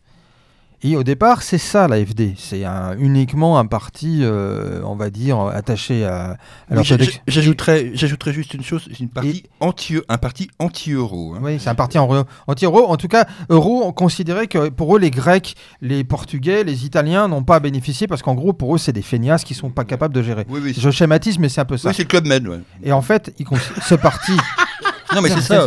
on les appelle comme ça. ça. Et en fait, ce parti, bien. Tant qu'il est sur cette ligne-là, fait à peine 5%. Donc, fait quelques bons scores dans des lenders, Je te vois venir. mais arrive ce qui est arrivé hein, effectivement en 2015-2016, il a change complètement la donne. De nouveaux cadres, dont Frauke Prechtig, se mettent à parler effectivement de lutte contre l'immigration, de dire que l'islam pose un problème. Prechtig, elle, elle est sur cette ligne un peu plus identitaire, mais en même temps, il faut savoir que beaucoup de gens de l'AFD, en fait, sont, ne viennent pas des rangs de la droite nationale allemande, même s'il y en a quelques-uns, mais sont principalement des gens issus de la CDU. Et donc, euh, Pecti, elle, dans une optique, on crée un truc, mais en même temps, on peut participer à une sorte de grande coalition pour en fait redroitiser la CDU pour qu'après tout, euh, voilà, on aille dans- Pesé à droite. peser à droite. Sauf que vous avez les deux, qui sont Weidel et Gauland, qui disent non, non, non, nous, on est dans une opposition radicale à la CDU, ce que refuse Preti. Ils mettent Preti, en fait, sur la touche avant les élections législatives. Et c'est pour ça qu'eux prennent la tête. Et donc, elle fait, elle, elle n'est pas contente de sort qui lui a été réservé. Et c'est pour ça qu'elle a décidé de quitter l'AFD. Hmm. Pour créer. Euh, En fait, en fait Elle elle. quoi d'ailleurs en fait? Pff, je sais pas, peut-être Euh, qu'elle Elle est, elle est élue, elle est partie. hein. Ouais, c'est c'est parti le lundi matin. hein. Voilà. Ouais, c'est ça. Mais ça va plus loin que ça. Donc, c'est la FD. ça qui est intéressant de Monsieur Aimant. d'analyser parce que on peut voir, euh, je pense, ce genre d'élection et cette élection-là en particulier euh, de deux façons. Soit on se réjouit en disant ah bah très bien, il y a 13% de gens qui sont pas contents et qui trouvent qu'il y a trop d'immigrés. Bon, c'est formidable. Ce qui n'est pas forcément faux euh, oui, non, électoralement parlant. mais c'est en effet c'est un signe plutôt euh, sain. euh, voilà, il y a Tu parles 13% de gens qui ont Que une réaction. 13% en Allemagne, ça fait mal. hein. Le problème, c'est de Partout de savoir rien aussi. Ouais, c'est vrai. dans quoi, en quoi et dans quoi s'incarne ce ras-le-bol et cette insatisfaction. Et le problème, c'est que c'est toujours pareil. Il y a vraiment un scénario à l'heure actuelle dans tous les pays occidentaux qui, qui est le suivant. Vous avez euh, des partis euh, classiques qui sont de plus en plus discrédités. Les gens n'ont plus confiance en, eux. Il y, a une il y a un courant populiste euh, et un mécontentement popul- populaire qui se développe. Et donc, on crée ex nihilo des partis euh, artificiels venus de nulle part avec Champignons, moi. Champignons. Ouais. qui, au cours d'une ou deux élections, phagocytent, phagocytent complètement le vote Focalise- national, le vote, focalise les médias. le, le vote euh, contestataire, etc. Et, se dissolvent petit à petit, Toi- ne, ne donnent jamais, ne donnent jamais rien. Et Toi, tu penses, à, toi, tu à l'Italie, toi. Moi, je pense à l'Italie, Ouais. mais je pense aussi à Pim Fortuyn, à... Ouais. Même Wilders. hein. Wilders, ouais. Ce- ce- Mais qui a pris un camouflé. Avec Eh, tout- eh, eh UKIP, les gars. avec, avec toujours... Avec- Farage qui est devenu de la poussière de lui-même. quoi. Et avec toujours le, les, les- les mêmes ingrédients, quoi. C'est-à-dire, oui, on- il y a trop d'immigrés, Non Mais- à l'euro. mais par contre, on est euh, gay-friendly, euh, Pro-israélien. euh, pro-israélien, euh, libéraux. euh, Et anti-euro. et- et- Moi, ce que j'aime, c'est c'est-à-dire qu'il n'y a pas un parti euh, à l'heure actuelle qui émerge de, de- de cette euh, matrice, hein, où les mecs disent euh, Ok, il y a trop d'immigrés, mais on est pour une Europe forte contre l'Union Européenne, par exemple. Il n'y a jamais ce discours-là. Oui, mais on- C'est on- toujours euh, les méchants. Enfin, je veux dire, il y a toujours la caricature de la caricature de toutes les oppositions. Oui. Et, et finalement, ces, ces oppositions sont, Vous avez- sont, et après- sont, euh, sont incapacitantes. Elles ne mènent, elles ne mènent Mm. jamais à rien parce qu'elles sont toujours Elles sont éphémères- stérilisantes. éphémères. Elles- en général, ça, ça implose parce qu'en effet, c'est des gens venus de, de tous les horizons. Il y a Ah, pas bah, de il y a du fractionnel. Il n'y a pas de colonne vertébrale. Il y a- y pas de colonne vertébrale idéologique, etc. Et donc, on a juste dégonflé la poche de contestation du pays et on peut repartir après pendant 30-40 ans tranquillement sur les mêmes. Remarque, Mais- remarque, ton, Oui, raisonne- Julien. ton raisonnement, il pourrait même aller euh, de l'autre côté de l'échiquier politique, parce que finalement, du côté de Podemos en Espagne, C'est pour ça que je voulais ou venir à la Catalogne aussi. ou de, Syri- Moi, j'y vois ou des de liens. Syriza Ou- en Grèce, Ou dans Marche en France. Que c'est la même chose. ou d'En Marche en France. Oui, Même si je pense que Podemos est plus intér- est, est un peu plus intéressant euh, parce qu'il y a une volonté un peu de rupture aussi avec les clichés, euh, avec certains clichés de l'extrême gauche, etc. Mais oui, je suis tout à fait d'accord. Alors, alors justement, ils jouent sur messieurs, les deux, ils jouent sur les Ouais, deux, ouais. sur les deux côtés. Ouais. Pour finir la séquence, pour euh, leur, euh, mais pour finir, la- justement, pour finir cette séquence internationale, parce qu'on a beaucoup à dire en France, et on a déjà entamé la deuxième heure, euh, sur la France, pardon, euh, ce référendum catalan, sa lecture par les autorités de Bruxelles, sa lecture par la presse euh, et par les médias européens, et surtout notre lecture. Moi, ce qui m'amuse, c'est que certains qui nous expliquent, je ne juge pas sur le fond, sur la, pertinence ou non de l'intérêt de ce référendum et de ses conséquences, mais certains qui nous expliquent à longueur de temps que toute volonté de défendre certaines identités et d'affirmer les identités euh, régionales, ou en tout cas euh, de les défendre, c'est faire le jeu des États-Unis et de Bruxelles. Euh, Il y a des auteurs qui pondent des, livres depuis une vingtaine d'années et des articles pour nous expliquer qu'en plus derrière c'est la résurgence des nazis, pour pas les citer. Euh, en fait, ce qui est drôle, c'est que quelle a été la réaction de Juncker? Oui, les Catalans peuvent tout à fait faire leur référendum, mais l'Union l'Union européenne ne retraitera pas la Catalogne indépendante. D'une part. Et je pense aux États-Unis parce qu'on nous explique souvent que derrière le régionalisme, c'est la preuve que c'est la CIA, blablabli, blablabla, contre les États-nations. Qu'a dit Donald Trump qui n'est que la voix d'expression que de certains courants majoritaires au sein de la CIA contre d'autres, qui soutenaient, eux, euh, Hillary Clinton et Barack Obama, les États-Unis, et dit non, nous défendons l'intégrité territoriale espagnole. Voilà. Donc je pense que de, là à ressortir les vieilles lunes contre le soi-disant État-nation génial euh, défenseur des identités contre les méchants régionalistes qui sont aux mains de Bruxelles et des États-Unis, c'est une chose. Euh, je pense qu'effectivement, il y a toujours eu une volonté de la part des Catalans de s'affirmer, ça c'est une chose. Je pense qu'ils euh, voilà, considèrent que les relations actuelles avec Madrid ont lieu d'être. Et pour revenir, ça correspond aussi, ce régionalisme, ça me fait penser aussi à ce que certains dire volonté d'indépendance, ou en tout cas de régionalisme de droite, de plutôt de type identitaire, au sens où on entend nous identitaire en Europe, c'est-à-dire que c'est souvent une conception très égoïste euh, des choses, c'est-à-dire qu'on en a marre de payer pour les régions pauvres.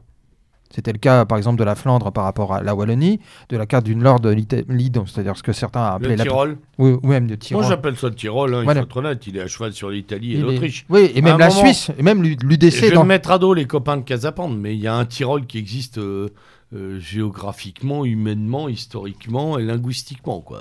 Voilà. Mais Le- souvent, c'est Haut-Adige. Oui, le Haut- euh, Alto Adige. hein. avec Bolzano, si, hein. Mais je veux dire, il y a. Moi a- j'appelle ça Bozen, mais bon. Oui, Voilà. J'y J'y étais, j'ai plus l'impression que c'est Bozen que Bolzano. Oui, mais ça, après tout, c'est voilà, des spécificités. Mais je pense que dans le côté catalan, il y a cette dimension-là. Et le paradoxe là aussi, c'est que on, voit que dans cette question du référendum catalan, ça éclate aussi euh, certains les clivages droite-gauche et même extrême droite et extrême gauche. Parce que si on prend par exemple le cas de la, du maire, Madame le maire de, de Barcelone, qui est une élue de Podemos, qui est une caricature de gauchiste, elle, elle est contre l'indépendance catalane. Mm. Et il y a une partie par contre de l'extrême gauche typiquement catalane qui elle est pour l'indépendance. Et inversement sur les questions de droite et de gauche. Euh, Juste une chose là-dessus. Oui, Juste- Julien. Juste une chose là-dessus, euh, pour, euh, enfin, pour prolonger ce que tu viens de dire. Je suis quand même assez étonné que dans les, à la télévision, dans les reportages, on donne facilement la parole aux gens qui sont pour l'indépendance de la Catalogne et jamais aux Catalans qui sont opposés.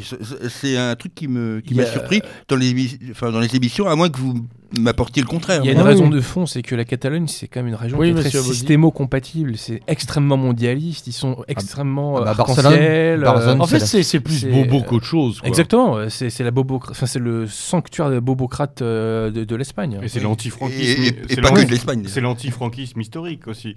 C'est c'est- c'est- c'est ça. Oui, C'est-à-dire plus qu'en que fait, les l'un des- Basques. le- les autonomes euh, sont considérés comme des antifascistes, donc forcément des, des- des gens Ah ben, qui il donner mais- le micro, parce qu'un des grands combats euh, du Caudillo a été justement de maintenir l'uni- l'uni- l'unité nationale. Et c'est une des- Parfois de manière un peu brutale, faut le reconnaître. Oui, non, mais ça, Un petit peu c'était un autre- oui, un petit peu brutal. Mais pas Ah, rigolo, ceci. mais c'est- c'était- ça. je suis pas un fan du Caudillo. Je vous le Non, dis mais pour de beaucoup- hein. Nous non plus. hein, Personne mais, euh, ici, j'espère. Non, mais je veux dire, pour, pour les médias et pour beaucoup de gens, c'est-à-dire que pas pour les- indépendantistes et autres. autonomistes sont des anti-franquistes. Donc, en- qui dit fran- anti-franquiste dit personne qui mérite d'avoir droit au micro et à la une des journaux. Bah oui, surtout parce que je pense que l'intérêt de certains indépendantistes catalans, c'est de rejouer, euh, comme les, vient de l'expliquer le camarade aimant, euh, la mythologie de la guerre civile Mais espagnole. elle est rejouée en ce moment. Elle est rejouée parce que Podemos aussi la rejoue. hein. Podemos, le drapeau de Podemos, si on regarde bien les manifestations de Podemos, le drapeau qu'ils ont, c'est pas le drapeau espagnol, c'est le drapeau de la République d'Espagne. Oui, exactement. Et des, anti et des antifascistes espagnols qui, eux, vont combattre dans le Donbass La contre, faille et compagnie. contre nos camarades euh, d'Azov. Mais ça, c'est. Ouais, ça, c'est encore autre chose. Mais c'est mais c'est la même logique. Ouais.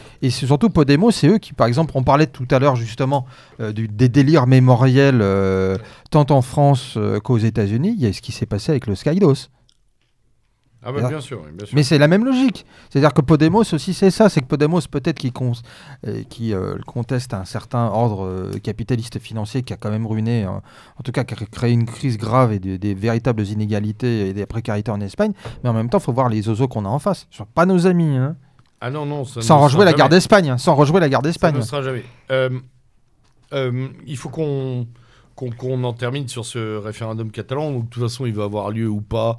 Il va être autorisé ou pas. Il est en route ou pas. Ce qui est intéressant Euh, quand même, c'est la... Le raidissement de l'État espagnol. Oui, tout à fait. Très intéressant. ouais, ça, c'est intéressant quand même. Qui va, qui va même poser des difficultés à Bruxelles en termes d'articulation démocratico-oligarchique.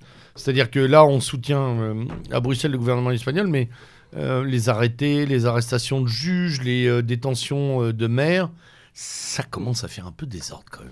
Oh, mais il y a Imagine ça en l'ONU qui, France, va hein. il y a l'ONU qui va s'en mêler. Et puis Mais il voilà. faut pas oublier justement que c'est pas pour rien que l'Espagne n'avait pas reconnu l'indépendance du, euh, du, du Kosovo. Oui. Parce Ouais, que C'est un effet domino, on est bien Parce que, d'accord. parce que, justement, il savait bien que la prochaine étape, ce serait euh, l'autodé- si c'est l'autodétermination, euh, ça, ça De la même manière qu'il se dit dans l'entourage de Macron que même si la Catalogne devient indépendante, on la reconnaîtra pas parce que ce serait faire le jeu de la Catalogne française, du Pays Basque, peut-être de l'Alsace et Et puis, compagnie, et, puis Et surtout accessoirement la la Corse. Corse. Et sur la Corse, parce que la Corse, en plus, eux, major... euh, Et même peut-être les Bretons s'ils ont la patate, mais Ah, on peut Ah oui, non, il n'y a ça, pas plus ouais. y Ah, pas- comme ils ont voté majoritairement ouais, Macron, ils, ils ont pas l'air très, euh, très énervés puisqu'ils ont annulé leur, euh, leur manifestation pour l'unité de la mais Ah ça oui, co- mais on être l'indépendance de, de- il, de la il- Bretagne. il semble qu'en Bretagne, on puisse défendre une identité et être tout mou, en fait, hein, comme dirait notre camarade Yann Valery. Euh, Ah oui, mais on est macronien. Il n'y a pas plus macronien qu'un breton. hein. Ah non, arrêtez. il Ah, Attends, attends, on me dis pas ça à moi, me dis pas ça à moi. Non, mais je sais, j'adore la Bretagne, mais au moins, faut ça. Non, mais Bon. Ah, non, mais j'ai. Mais Allez, on, on- on s'arrête, messieurs. Euh, on, on reviendra euh, dans une prochaine échéance. Je voulais traiter à l'international euh, l'affaire euh, USA-Corée, mais enfin, bon, comme c'est une partie de ping-pong de longue haleine, on aura matière à retraiter ça de, de- de- de deux ou trois ou quatre façons différentes. Mais là, c'est. Hollywood, hein, c'est un mauvais film d'Hollywood. Je hein. peux ouais. juste dire, il y a une, une excellente chronique d'Hervé Juvin dans le dernier numéro Exact, sur, cette, exact, sur cette question. exact, exact. Merci. Donc euh, n'hésitez pas en kiosque Voilà. actuellement. Ça- voilà, on résume le débat et on passe par là. On ne gouverne pas forcément par la loi. car je veux l'unité de ce soir. Mais maintenant Je suis votre chef. Les gens ne sont rien. Je sais les tenir. Je suis votre chef. À tout niveau Je combattrai pour vous jusqu'au bout Je protégerai la République. Je vous protégerai Mais je ferai tout Quand même pour vous. Parce que c'est notre projet Avec amour,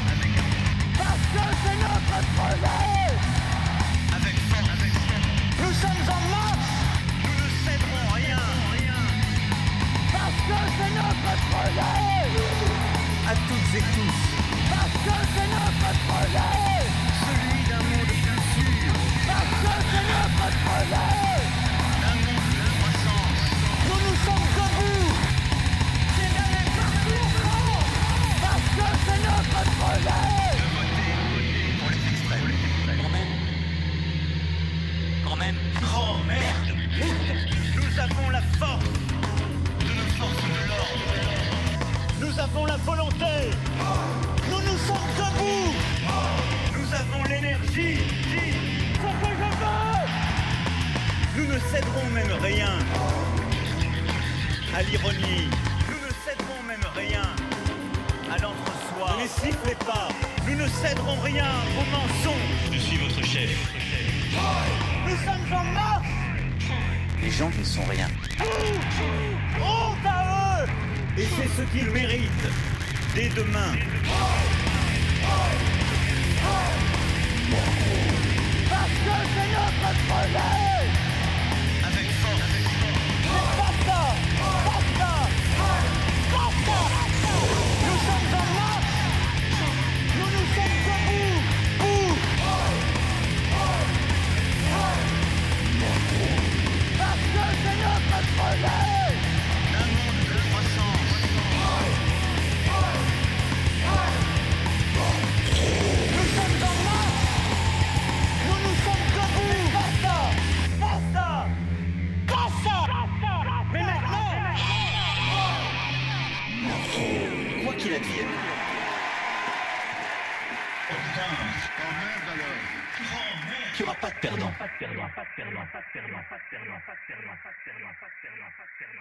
Alors, passons maintenant euh, euh, au national, euh, comme disait notre ami Georges Marchais. Tout ce qui est national est nôtre. Tout ce qui est national est nôtre. Euh, c'est marrant, on pourrait commencer le national comme l'in- l'international, crise migratoire, attentat. Parce que quand même, cet été, il y a une bagnole de- avec un mec dedans qui a foncé sur des militaires. hein. Il y a toujours- Voilà, il y a toujours un truc. Il y a- des migrants qui ont violé des gens. Enfin bref, Il y a Grande Euh, Sainte, il y a, voilà, il y a ils plein de choses. à Il y a Calais. Calais, Calais, le retour, ça pourrait faire un, Il y a un joli film, un peu comme euh, Retour vers le Calais. Euh, a- Walking Dead, épisode de, Ouais, saison ouais, 2. euh, épisode 2, oui. They are back. Euh, mais on va quand même se focaliser sur deux, trois petites choses qui attirent notre attention. faut On va, on va essayer de les traiter assez, euh, assez verticalement, messieurs, parce que le temps nous est compté. Il nous reste une quarantaine de minutes et il y a beaucoup à dire sur les ordonnances de Macron, sa baisse de popularité, les élections sénatoriales, Mélenchon et ses manifs, les syndicats aussi d'ailleurs, et, non des moindres, FN Philippot. Alors on va commencer par euh, les ordonnances de Macron, puisqu'on était pratiquement resté là-dessus sur le dernier panneau actu, on était parti en disant elles vont tomber, elles sont tombées, elles font, elles font quoi, elles disent quoi, elles nous promettent quoi comme type de société? Maître, ouvrez le bal. Bah, euh, Le spécialiste de la question, justement. je, co- je confesse, oui. C'est pour ça que je me retourne vers C'est- euh, Il Dottore. Ces ordonnances, Philippe, euh, s'inscrivent dans un sillon maintenant euh, qui, Marc Sandier sort de ce corps. qui a commencé, pas pas de malheur, hein, euh, qui a commencé en 2013. Euh, on a eu euh, une première euh, série de réformes, donc euh, janvier 2013, pendant la manif pour tous, tiens, tiens. Euh, on en a eu ensuite avec la loi Macron, la loi El Khomri, euh, et il y avait aussi les, les lois Rebsamen. La, philosophie de, ces textes euh, est très simple, hein, euh, et en même temps, elles en, en disent long sur le décalage entre la vision qu'ont les élites et les besoins réels de, la société. C'est-à-dire que euh, toutes ces réformes sont focalisées par l'idée de la négociation sociale. C'est-à-dire que s'il y a du problème, des problèmes d'emploi en France et s'il y a un problème avec le droit du travail en France, c'est parce que la négociation sociale ne serait pas assez blablabla. Tout ça, c'est du pipeau. Et très concrètement, euh, les besoins des euh, sociétés, en particulier les PME, ne sont pas pris en compte. Qu'avons-nous dans ces lois, Philippe? Des bonnes choses et des mauvaises.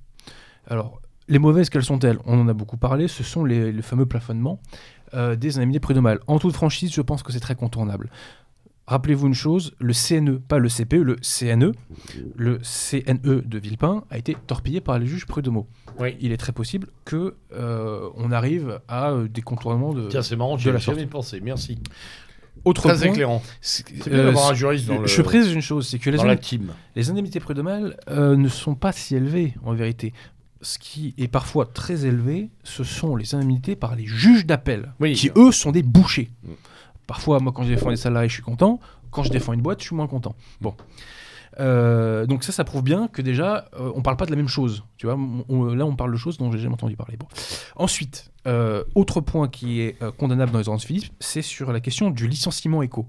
Où là, très concrètement, avant, quand on, quand on se pose la question du bien fondé du licenciement, on s'intéressait à la santé financière du groupe.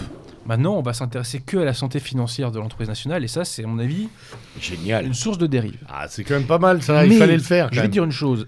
Ce qui est dramatique, c'est que il y avait déjà une réforme du licenciement éco avec la loi Khomri. Il y en a Oui. une deuxième maintenant. Et moi, Oui. ce que je te dis, c'est que le licenciement éco doit être réformé, mais c'est pas ça le problème du licenciement économique. Le problème, c'est que quand il y a un licenciement éco, il faut faire ce qu'on appelle un reclassement. On a une obligation de reclassement. Oui. Or, la jurisprudence n'est pas claire sur la portée de ce truc-là, et les employeurs ne savent pas comment s'y retrouver. Ce qu'on a entendu une seule fois dans les médias, euh, cette question de, sur, le, sur licenciement économique, d'obligation de reclassement, on ne parle pas des vrais problèmes. Donc après, tout ce qui est de euh, euh, négocier à l'échelle des PME avec un salaire non mandaté, de toi à moi, ça, va- ça n'aura à mon avis quasiment aucune, aucun impact sur la réalité. Euh, on est vraiment euh, en dehors des clous, si tu veux. Et au-delà de ça, euh, il y a une mesure dont on n'a pas beaucoup parlé. Ah. C'est euh, une mesure qui a concerné l'auto-entrepreneuriat, ce qu'on appelait autrefois le micro-entrepreneuriat. Oui. On a élevé le plafond, Oui, oui, oui. Pourquoi si, si, on en a parlé ici, euh, il me mais, semble, pour- hein. mais pourquoi l'a-t-on fait? Alors, Parce que le problème de l'économie française, c'est pas le droit du travail. Le droit du travail, il est perfectible. Mmh. On en reparlera une autre fois. Ouais. Il est perfectible. Mais le fond du problème, c'est pas ça. Le fond du problème, c'est le coût du travail. En France, le coût du travail est trop cher. Pourquoi est-il trop cher? Parce qu'on a un État-providence qui est trop gourmand. Pourquoi est-il trop gourmand? Parce qu'il y a beaucoup trop de Suédois, d'Autrichiens, etc. Fondamentalement, euh, là où je veux en venir, c'est que via maintenant des, euh, des artifices comme, euh, c'est pas des artifices, mais disons des, des tierces voies comme l'auto-entrepreneuriat, on cherche à faire baisser le coût du travail. Et on rebondit sur l'éclairage médiatique qui est mis sur Mélenchon. On voit bien que le système fait tout pour ne pas parler de la question identitaire, des sécuritaire, etc. Et que pour ça, on réactive une soi-disant question sociale. Mais la question sociale qu'on réactive, c'est une question sociale ringarde et décalée, puisqu'on nous parle que du salariat.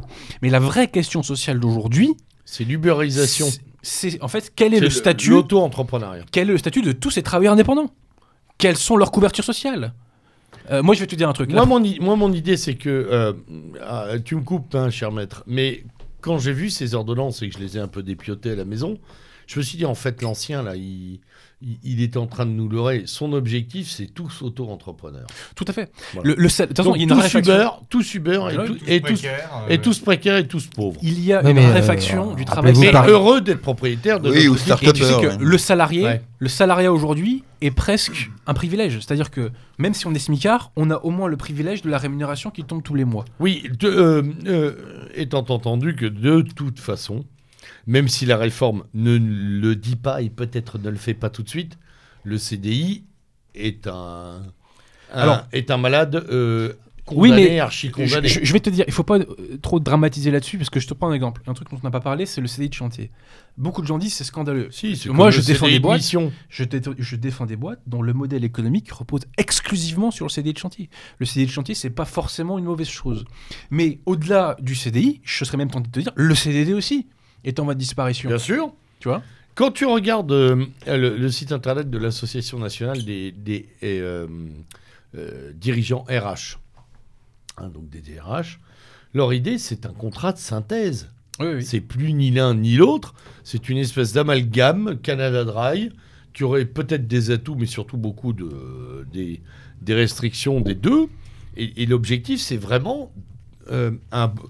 Excuse-moi, excusez-moi d'ailleurs, euh, tous de l'expression maoïste, un bond en avant Oui, oui. sur le plan statutaire. C'est-à-dire. Déjà, euh, quand tu es en marche, la longue marche. euh, voilà, un- non mais on est sur un nettoyage, on n'est pas sur un toilettage du code du travail sur ce plan-là, on est sur un nettoyage des contrats de travail avec une avancée, un saut euh, qui est un saut auto-entrepreneurial. En fait, on va être son propre fournisseur d'accès au monde du travail. quoi. Et attends, il y a un chiffre qui est très intéressant, c'est celui des créations d'entreprises en France.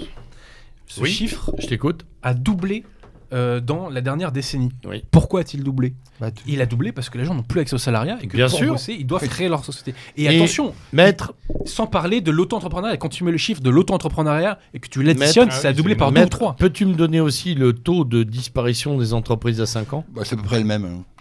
Ah, mais bien sûr. On est à 70% de chute, Ah Non, mais ça, c'est pas surprenant. juste pour info. Notamment Voilà. parce que si tu Et, veux, euh, dans les premières années, tu peux plus, avoir hein. des, des exonérations de charges. Mais je vais te dire une chose. Je, je reviens sur la question de la couverture de ces Ouais. travailleurs Je- Anecdote personnelle. euh, moi, j'ai des vieilles blessures du rugby qui se rouvrent de temps en temps. Ah, quel beau sport, moi la, aussi. la première fois que je suis allé faire un IRM, j'ai vu combien m'a remboursé. J'ai dit, allez vous faire bip. J'ai déchiré le truc, je préfère pas être remboursé à ce niveau-là, si tu veux. Hmm. Parce que là, vers quoi on arrive, c'est au final la fin de l'État-providence. Mais c'est le but. Très concrètement.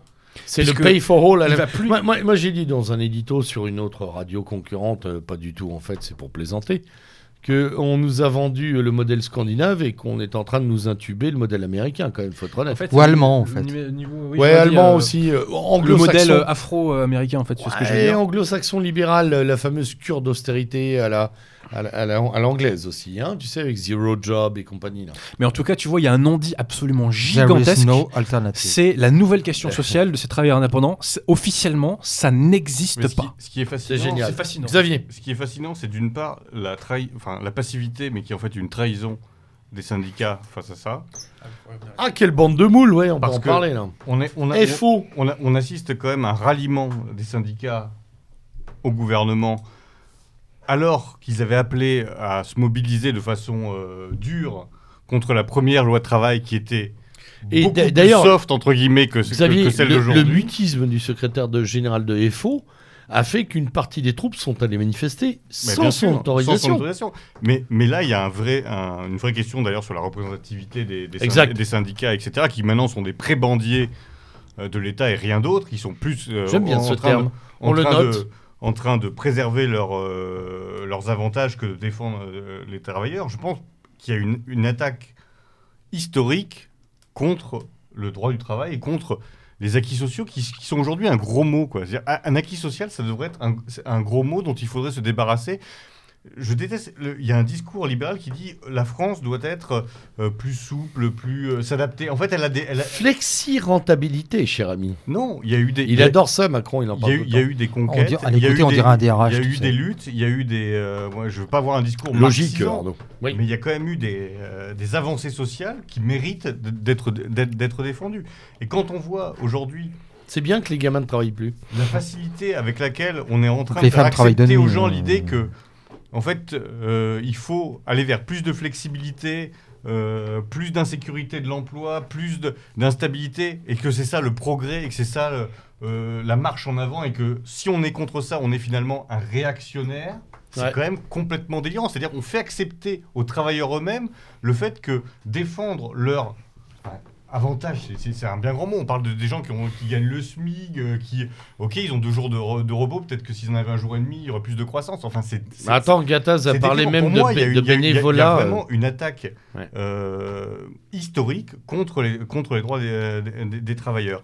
Et elle arrange tout le monde, elle arrange beaucoup de monde, elle arrange notamment la droite. Parce que la droite n'aurait jamais osé faire ce genre de. aller aussi loin, parce qu'elle aurait eu une opposition beaucoup plus importante. C'est pour ça La qu'elle- droite couille molle, tu veux dire, celle qui a été élue au Sénat, on va en reparler juste c'est pour après. ça qu'elle est embarrassée dans la situation Ouais, actuelle, ouais, parce que finalement, Macron, il fait la politique économique qu'ils ont toujours rêvé de faire.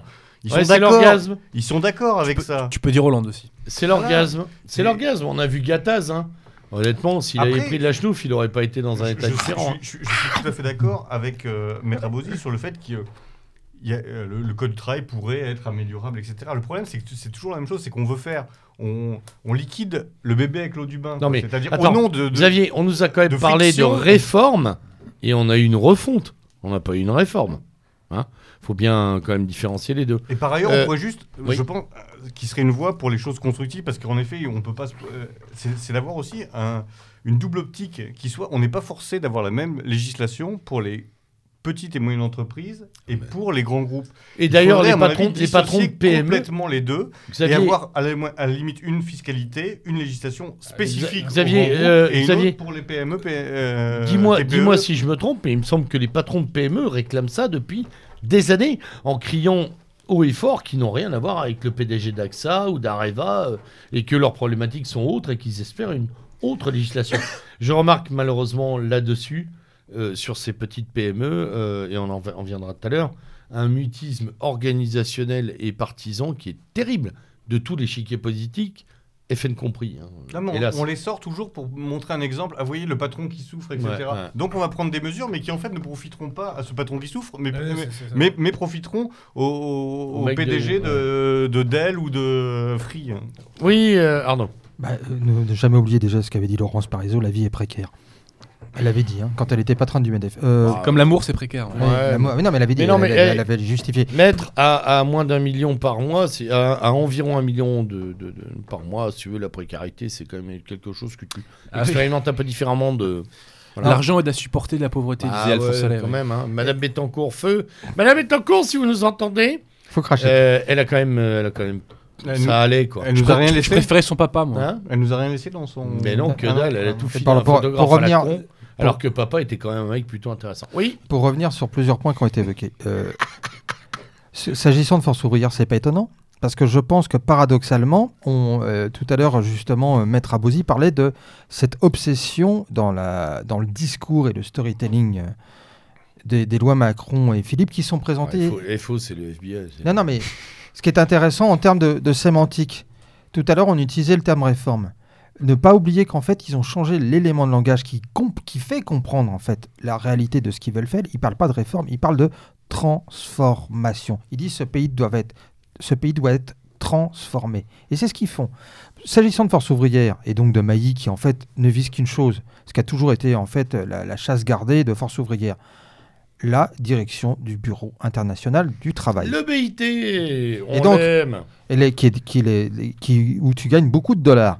Ah bah c'est un poste à mort là. Et donc, effectivement, euh, Mailly euh, a accepté ce qui est étonnant de la part d'un lambertiste, puisque Mailly aussi est un lambertiste. En fait, depuis. euh, c'est après Bergeron, comment il s'appelle euh, Celui euh, qui a. Blondel, en fait, depuis Blondel. Blondel, oui. En fait, c'est- bretelles. Et, et ce sont. C'est que des lambertistes. Mais c'est que des lambertistes qui sont à la tête de Force ouvrière. Donc, en fait. euh, Donc euh, euh, pour nos auditeurs les plus jeunes, un courant du trotskisme révolutionnaire. Voilà, qui, euh, qui a donné aussi des gens comme Cambadélis, euh, Mélenchon, Jospin. Et Moscovici, non? Mos- euh, non, Moscovici Non, est un ancien de la Ligue. C'est un ancien de la Ligue. Oh, putain.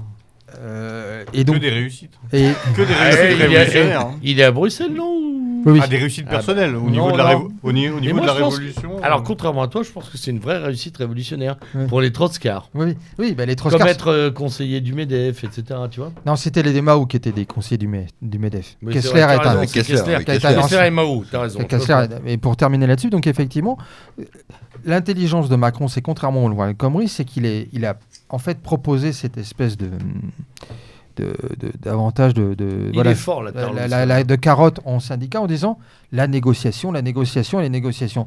Alors, sauf que comme à part effectivement dans, dans ce vieux monde, quels sont les corps intermédiaires, les structures qui permettent de négocier, c'est à la fois les RH qui sont tous affiliés au MEDEF et qui ne sont pas des en fait, de patrons de, de PME parce que le patron de PME il, a tellement, il est tellement occupé par l'exercice de son activité qu'il n'a pas le temps de s'occuper de la partie administrative, ce qui le coule. De toute façon, il est pas au- il est pas au MEDEF. hein. Déjà, il n'est pas au Non, il MEDEF. est pas au MEDEF. Et en fait, et de l'autre, ce sont les Il est à syndicats. la CGPME. Donc, euh, le- le- ou, à, ou à l'U- euh, ou à l'UPA. Ouais. Ou à rien du tout. Ou à rien Rien du- souvent tout, à rien du tout. Souvent à rien rien du tout. Parce qu'il n'a pas le temps. Et, puis que, Ça, il- il y a pas que ça à foutre. hein. et donc, effectivement, des syndicats comme l'UNSA, la CFDT, la CFTC, qui est vraiment un syndicat de jaune. Ouais, enfin, il faut, on peut en parler. Ah, et faux, et vraiment. Et voilà. Et donc, Eh oh, même l'UNSA, le patron de l'UNSA, Hmm. il m'a fait pleurer l'autre jour à la radio euh, sur France Inter. hein. Ouais. Ouais, non, on va pas y aller et tout. Tu sais, Qui, qui espèce de et il y a la CGC aussi, il y a la CFE-CGC qui est Oh, dans cette ça, on le sait depuis longtemps. Et, et donc, ces gens-là, effectivement, ils sont. Alors, de l'autre côté, ce qui se passe, c'est que la CGT et un peu Sud, eux, sont vent debout parce que, en fait, ils sont dans leur chasse. Ils sont dans leur chasse gardée parce qu'ils voient qu'en fait, il y a un type qui veut récupérer leur espace, mais en fait, qui est de ce fait complètement ringardisé, parce que ça prend pas et ça ne prendra pas, c'est Mélenchon. En fait, les histoires, pourquoi Mélenchon est vent debout et ainsi que la CGT, c'est parce que euh, les, euh, les types, euh, en fait, veulent euh, garder leur espace. Mais en fait, pour moi, il n'y a, aucun- il y a aucun espace pour eux et je pense qu'il n'y a aucune contestation possible parce que les gens ont décidé qu'ils n'allaient pas contester parce que d'une part, ils ont voté Macron et ils se sont abstenus aux législatives. En fait, les gens, on les Comme a... dirait le maire, on vous a prévenu. Quoi. Voilà. Et Donc- il est énorme parce qu'il dit ça alors qu'il n'a rien prévenu, il n'était pas dans le même camp. Mm. C'est Oui, génial. juste non, mais que lui, je- il est, lui, il est extraordinaire, ce type-là. que j'ai entendu sur lequel euh, Ça fait du bon. Je voudrais revenir, c'est le fait les patrons de PME, ils ont autre chose à faire que faire de la politique. Mais c'est un peu ça le problème. C'est-à-dire Ouais, que ils les ont gens, à survivre. les gens qui sont impliqués, qui, ont, qui auraient vraiment des choses à dire, ils ont, ils ont pas le temps. On- et ça, il faudrait changer cette idée. parce comme que tous les précaires, La politique, c'est pas un Très truc- bien, excellente idée. La politique, c'est pas une chose qui est faite pour les gens qui ont du temps à perdre et qui veulent parler des- du sexe des anges. C'est justement les gens qui sont confrontés à des problématiques, etc. S'ils veulent que ça change, il faut aussi que d'une façon ou d'une autre, ils s'engagent en politique. Alors, euh, ça veut pas dire être candidat, mais ça veut dire s'impliquer d'une façon ou d'une autre. Et, et- parce que cette, sinon, ça reste cette fameuse majorité silencieuse. On dit toujours ah oui, la majorité silencieuse s'exprime pas. Bah, elle a qu'à, elle a qu'à s'exprimer, même si en effet c'est plus difficile pour elle parce qu'elle a plus de travail, etc. Mais tant qu'elle restera en dehors du jeu, et ben elle sera en dehors Bah, du jeu. Mélenchon pourrait être agité comme une marionnette. Et on, et on Allez, on restera clôt le avec des- sujet. ouais. On clôt le sujet. Euh, deux choses très liées, et on les traite en cinq minutes. Les, euh, les sénatoriales et la baisse de popularité de Macron. Donc euh, Macron voit sa cote de popularité gentiment descendre depuis Sauf trois que- mois. Sauf que... je- je- je- je- je termine. Et une droite qui ne l'a pas mérité, qui est sans doute la plus bête du monde, mais à cause du phénomène des grands électeurs, dirige et finalement gagne le Sénat. Que pensez-vous de cette nouvelle contingence? Julien En ce qui concerne les élections sénatoriales, franchement, il n'y a pas eu de surprise. euh, Non, absolument pas. voilà, donc on- je pense que le seul, euh, la le seul intérêt que pouvaient avoir ces élections, c'est de savoir si les, mach- si les machins en marche allaient décrocher un ou deux postes de sénateurs, ce qui, Ce Ah qui- si, il y a eu un effet compris amusant, entre Julien. le 33e euh, numéro et le 67e numéro, enfin je ne sais plus très bien euh, les, les plaques d'immatriculation euh, des, sé- des sénateurs, mais c'était à peu près ça quoi. Ouais. Donc euh, honnêtement, euh, je vois pas, euh, je, je vois pas l'intérêt sénatorial et, et je reconnais que l'argument qui est de- de- de- de- du machin en marche, qui est de dire euh, finalement ce sont les élus de 2014 qui ont voté en 2017, est, est un argument assez recevable. Alors, Donc leur, leur objectif, c'est de faire passer ça pour une chambre has-been. C'est une- c'est- Pour- c'est- pour- pour- mais pour les Macroniens, pas- hein. Oui, puis c'est pas difficile parce que tout le monde sait, tout le monde sait Alors bien. ce qui est que- amusant, c'est quand même un effet euh, amusant, c'est que les constructifs se sont déconstruits.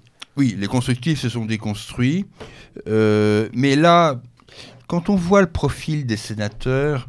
euh, Larcher en tête. sincère- non mais oui, voilà, c'est- sûr qu'il y a un moment, il y a Je l'aime C'est très non, fraternel. mais Arnaud. Putain, Arnaud- et c'est le cousin de Barba Papa, lui, il est Non, mais- Oui, pardon. Non, mais là, vous me l'enlevez parce que la représentation de Gérard Larcher au niveau du grand public, c'est-à-dire que je ne parle pas de gens comme nous qui pouvons être intéressés à la chose politique, mais du grand public, quand on voit Gérard Larcher sur TF1 expliquer le grand succès euh, des élections sénatoriales pour la droite, enfin, c'est c'est un truc à voter à- chez Mélenchon, ou je sais Ah, pas. euh, L'orgasme d'un morse ne fait pas trembler la non, banquise. franchement, franchement, c'est une catastrophe. Alors, pour citer Ça fait Il des n'y a bruits, pas de copyright, je viens de la sortir comme ça, est toute fraîche. hein. Euh, Sans, sans anticiper un sujet suivant, euh, euh, dire un mot aussi sur, euh, sur euh, le, le nombre de grands électeurs qui ont porté leur suffrage sur les candidats du mouvement national, on va dire ça comme ça, Mhm. parce que je suis...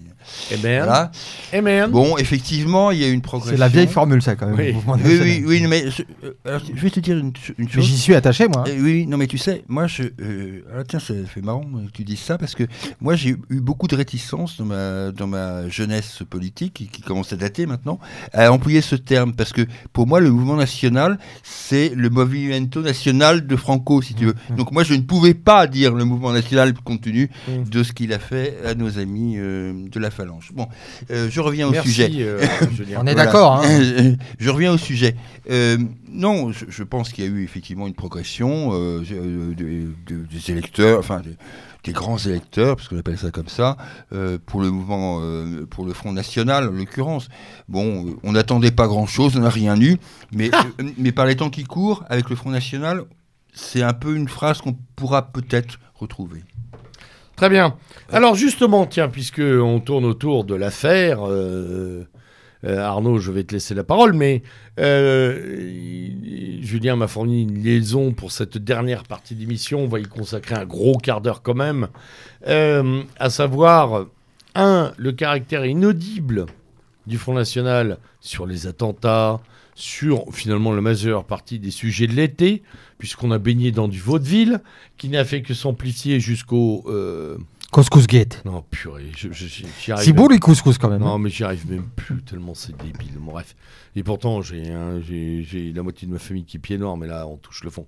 Et, euh, et pour finir avec la sortie euh, départ programmée ou pas, pilotée, téléguidée, entendue, on s'en fout, on sait rien, de Philippot et de ses troupes. Euh,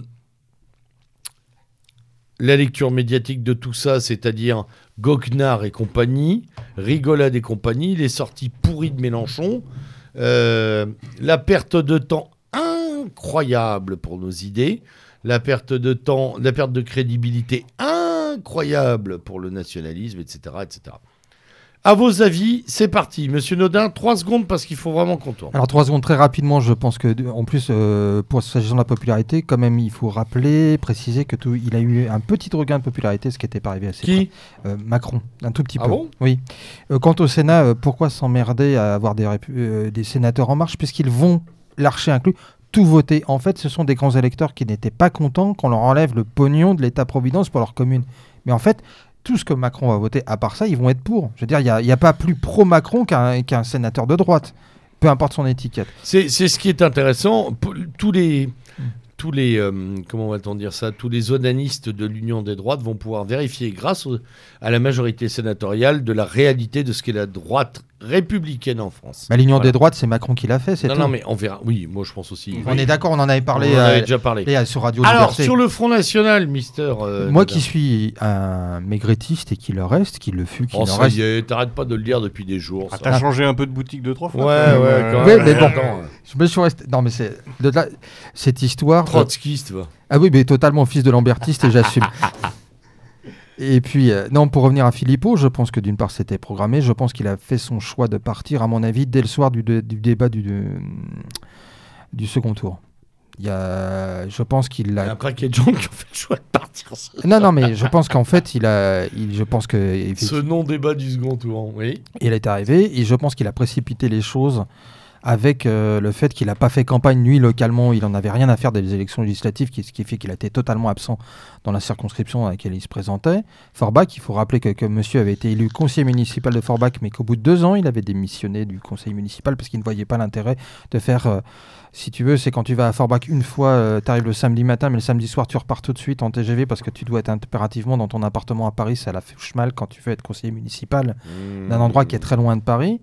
Euh, ce qui prouve le problème qu'effectivement le Front National, son véritable problème, et on le parle depuis des décennies, et on reviendra dessus, et peut-être qu'il y a... Voilà, C'est fatigant, alors que quand on parle du Hezbollah, on a exactement l'inverse. Oui. Allez, on arrête. Voilà ou même Ou de, l'IRA. euh, Oui, d'autres structures, hein, même euh, je pense au FPE qui lui arrive à être quand même... euh, ouais. qui, qui, qui- qui arri- qui arrive quand même à Ouais, diriger des, ré- des régions sûr, en- bien sûr. et des provinces en Autriche, Ouais. même en faisant des alliances, y compris avec des socialistes. hein. Mmh, Euh, mmh, ça mmh, c'est mmh. euh, voilà c'est la question National-socialisme en Autriche, c'est intéressant. Oui. Bon, on en reparlera une autre fois. et donc euh, non mais je pense que Je préférais celle sur la morse, moi, mais bon. oui, bon, oui, mais, mais c'est une réalité autrichienne, c'est pas la mienne. hein. et donc je suis pas peintre. Hein. Je pense qu'en fait, on a, on a fait des gorges chaudes sur Philippot parce que c'est médiatique, mais parce qu'en fait, c'est là aussi, ça montre l'indigence de, de, de l'encadrement de ce parti. Et moi, la- la- ce que j'avais vu, indépendamment de ce qu'on peut penser ou non de Philippot, des gens qui l'accompagnent, ça prouve une chose, c'est que ce qu'avait prouvé aussi l'affaire Maigret c'est que le Front est incapable de garder des compétences. Déjà, il a du mal à en avoir, et quand il en a, elles partent. Ah, c'est ce que disait Julien hors micro tout à l'heure. hein. Oui, Julien. Oui, bah là, oui. bah. Là, je peux que te rejoindre, c'est-à-dire que bon, moi, j'en suis, je suis là, là au sens fatigué, bien sûr. On est compris. Euh, là de ces histoires. Euh, je pense être le seul autour de cette table à avoir vécu la première scission, euh, c'est-à-dire la scission de 1973. Euh, Ah, c'est clair, Ah, j'avais deux- oui. Scission, J'avais, j'avais deux ans. scission originelle. euh, J'avais moins, moi. Voilà, scission originelle. Et sans parler évidemment de celle de 98, Là, j'étais on retrouve, on retrouve, mais sempiternellement, cette raisons. même, cette même rhétorique, ces mêmes haines recuites, euh, qui, qui franchement me fatiguent. J'en ai. Bon, ça ne veut pas dire que. Enfin, c'est quand même, c'est quand même du pain béni cette sortie de Philippot. Elle va légitimer, Oui, mais moi, là, elle je- va légitimer la totale absence de débat sur, euh, en tout cas de remise en cause sur le second tour des présidentielles, la totale absence de remise en cause sur la campagne présidentielle, et on va repartir avec les mêmes, mais puisque c'est la faute à Philippot. Si tu veux. euh, Et ce- pourtant, je ce- suis pas ce- philippotiste, hein. Ce, ce problème. Oui, Ah, non, plus, tu, tu- tu- tu le sais bien, tu le sais bien. Moi, je, moi, je suis peut-être un peu plus que toi. Non, mais Mais euh, le, le problème. je suis, je suis national chaque- révolutionnaire, voilà, ça me suffit. Oui, mais tu sais, moi aussi, j'étais nationaliste révolutionnaire avec François Duprat. Et, Oui. et, et- Ah. et à un moment. À un moment, qualité. à un moment où il- euh, le, le Front National correspondait à sa dénomination. C'est-à-dire que moi, je commence à en avoir ras-le-bol de ce parti, et Dieu sait si j'y ai mouillé le maillot, euh, y compris électoralement, C'est clair. je- j'en ai ras-le-bol de ce parti qui euh, n'assume pas sa dénomination. Il ne sait pas être un front. Tout simple, parce qu'un front, ça veut dire quoi? Ça veut dire qu'on n'est on n'est pas dans un parti, on est dans une assemblée de personnes qui, sur un sujet précis, euh, se mettent ensemble. C'est ça un front. Et après, il peut y avoir des divergences. Quant à national, n'en parlons même pas. La, euh, la nation peut avoir des, des distinctions différentes suivant comment on l'aborde. Bon, donc Ouais, moi j'en ai ras le. Donc je soit entièrement et totalement abordée par derrière, c'est aussi fatigant. Moi, Je, je C'est- commence. C'était ma minute débile. Allez. donc, donc moi j'en ai comme j'en ai ras le bol de voir ces, ces, ces querelles d'ego euh, au front. euh, je pense plus au sommet qu'à la base. Même si la base elle n'est pas toujours brillante, faut être honnête. euh, je commence à en avoir ras le bol. aujourd'hui, le départ de Florian Philippot, je pense que dans 80% des fédérations, c'est une anecdote. Euh, pour 20% d'entre elles peut-être, Euh, on découvre effectivement que Sophie Montel a une existence. Moi, personnellement, en 34 ans de- d'encartage, je n'avais pas remarqué sa présence. Il se trouve que là, Et pourtant, Merci. elle, elle a du poids. hein. et, Oui, pourtant, mais- elle- mais oui, et pourtant, elle a du poids. Bon, mais à un moment, il y a une puérilité. Faut- Totalement. Il faut, dire, dans- faut dire les choses comme elles sont. Une puérilité dans notre. euh, euh, Une impéritie. Une Non, impéritie. non, pas, pas mouvance, pas mouvance. euh, hein. pas, pas dans notre Dans mouvance, ce mais parti. dans la traduction euh, que notre mouvance donne par rapport aux électeurs, on va dire ça comme ça, bon, pour être. euh, Mais lieutenant, Euh, qui, qui devient, qui devient franchement euh, pénible. Monsieur Aimant. Et Oui, après, bah, Maître Abosi. Alors, euh, l'aspect navrant, il, il- il est évident. Il est pour moi surtout évident sur le fait que toutes les contestations qui auraient dû avoir lieu en interne euh, depuis longtemps euh, ressortent uniquement de- depuis que le, le prince euh, consort a été congédié. Et là, les- Consoeur, consoeur. Et- Oui, ça, ça et là, je les- je t'interromps tout de suite. Ça, c'est extrêmement agaçant. Les gens qui crachent sur la figure de Philippot et qui lui, lui tiraient les pompes la veille, là, franchement, j'aime pas. Est-ce vraiment un phénomène nouveau Non, mais Oh, ça, ça a toujours On- été on- comme on- ça. On hein. est à Rome, là. Mais On est à finalement, Rome, c'est messieurs. détestable, on- c'est on- détestable. la, On est à Rome démonstra- sous la- Néron. la démonstration est faite que le Front National Sous est un, César parti, aussi. hein. César. comme les, est un parti comme les autres. Hélas. Et notre Non, erreur, pourquoi, encore- hélas notre erreur C'est est propre de peut-être tous les partis, hein. continuer, de continuer malgré tout à garder des espoirs dans, dans, euh, dans ce parti. Et moi, je pense que finalement, ce parti, euh, on, a- on a essayé jusqu'au bout, hein, euh, jusqu'à la dernière, euh, à y croire. On nous expliquait non, mais taisez-vous, vous allez voir ce que vous allez voir. Il faut. Un moment, il faut reconnaître que ce parti est devenu un, un parti comme les autres, qu'il est complètement intégré au système, qu'il n'a plus d'ossature idéologique, qu'il navigue. à Si tant est vue. qu'il en ait eu une. On à l'a bien vu. hein. Moi, je suis pas Ah, spécial. j'adore ces problèmes de ligne. Moi, je, suis- je suis pas On tellement. dirait des nénettes qui font des régimes. Non, mais je suis pas tellement, Sérieux par exemple, il y, y a quand même quelque chose de fondamental. Je suis pas tellement favorable à la sortie, à la sortie de l'euro, mais qu'on me dise pas un coup. Ah bah c'est fondamental pour la France de sortir de l'euro et, et- et six mois après ah oui comme les Français ils aiment pas trop ça on va le retirer de notre programme soit c'est important pour le pays soit ça l'est pas C'est catastrophique. à un moment Ouais, il faut avoir une doctrine et, et- et une colonne vertébrale et, et sinon on, on fait de la politique en faisant des sondages comme, comme tous les autres et le Front National est en train de le faire moi j'ai pas d'animosité particulière mais je crois qu'il y en a assez de- des énergies euh, Gâchées. euh, gâchées, des, euh, des gens qui se sont mis en avant qui ont fait etc donc maintenant le Front National ça fait partie du système. Il rêve euh, d'une grande alliance euh, peut-être avec euh, avec Laurent, Lo- Laurent Wauquiez ce, ce- Oh ce- mon dieu. Laurent Wauquiez, ce grand piège à bite, quoi. C'est-à-dire que tout- tous les. C'est peut-être pour ça d'ailleurs. Mais c'est ça, tous les mecs ils disent Ah, on va faire la, la droite couillue, ah bah on rejoint Laurent Wauquiez qui, qui est un, un ersatz de Sarkozy, etc. Donc voilà, c'est leur Ça a chemin. commencé démocrate chrétien quand mais même. hein. il faut renoncer à Et cette, un, et un mec qui dit aimer YouPorn. Hein, à cette, euh, à cette en plus- espérance folle Wauquiez, c'est quand même Sarko avec moins de talent, quoi. Enfin, c'est- mais avec moins de talent, mais qui Ah oui, ressort le même, qui ressort le même Oui, discours mais il a déjeuné chez. Sarko. Il a déjeuné chez Ah Sarko. Il a donc été adoubé. Ah, mais ils sont capables de tout. euh, Mais ça refonctionne avec, la, euh, droite, etc. lieutenant, Pas euh, tous en même temps. Pas Lieutenant- tous en même temps. Lieutenant Vauquier, c'est un bébé buisson. hein, C'est Oui. pour faire du buisson. hein, donc, Maître euh, Abosi. Tout à l'heure, euh, Xavier évoquait pour un autre sujet le fait que euh, certains schémas électoraux étaient incapacitants. euh, c'est l'élection qui est incapacitante. Et je crois qu'il y a un grand malentendu sur ce qu'est Oui, mais attention, euh, vous êtes en train de nous dire qu'il faut charger les fusils à pompe et partir à l'Elysée, là. Pas du tout. Bien, Euh, merci. Ce que je veux faire comprendre simplement, c'est qu'une élection ne se gagne pas par le peuple, une élection se gagne par l'oligarchie. Et en 2017, on l'a vu plus que jamais. On a voulu sniper Non, en, en 2017, c'est l'oligarchie qui a fait l'élection. mais c'est toujours le cas. Non, mais d'accord, mais je veux dire, là, elle l'a fait en direct. Avant, elle prenait un des mecs des partis en place. Et puis, Non, mais- là, là, elle a créé son parti. Là où je veux en venir, mon cher Elle a fait sa synthèse. euh, S'intéresser à l'élection pour l'élection, ça ne sert à rien.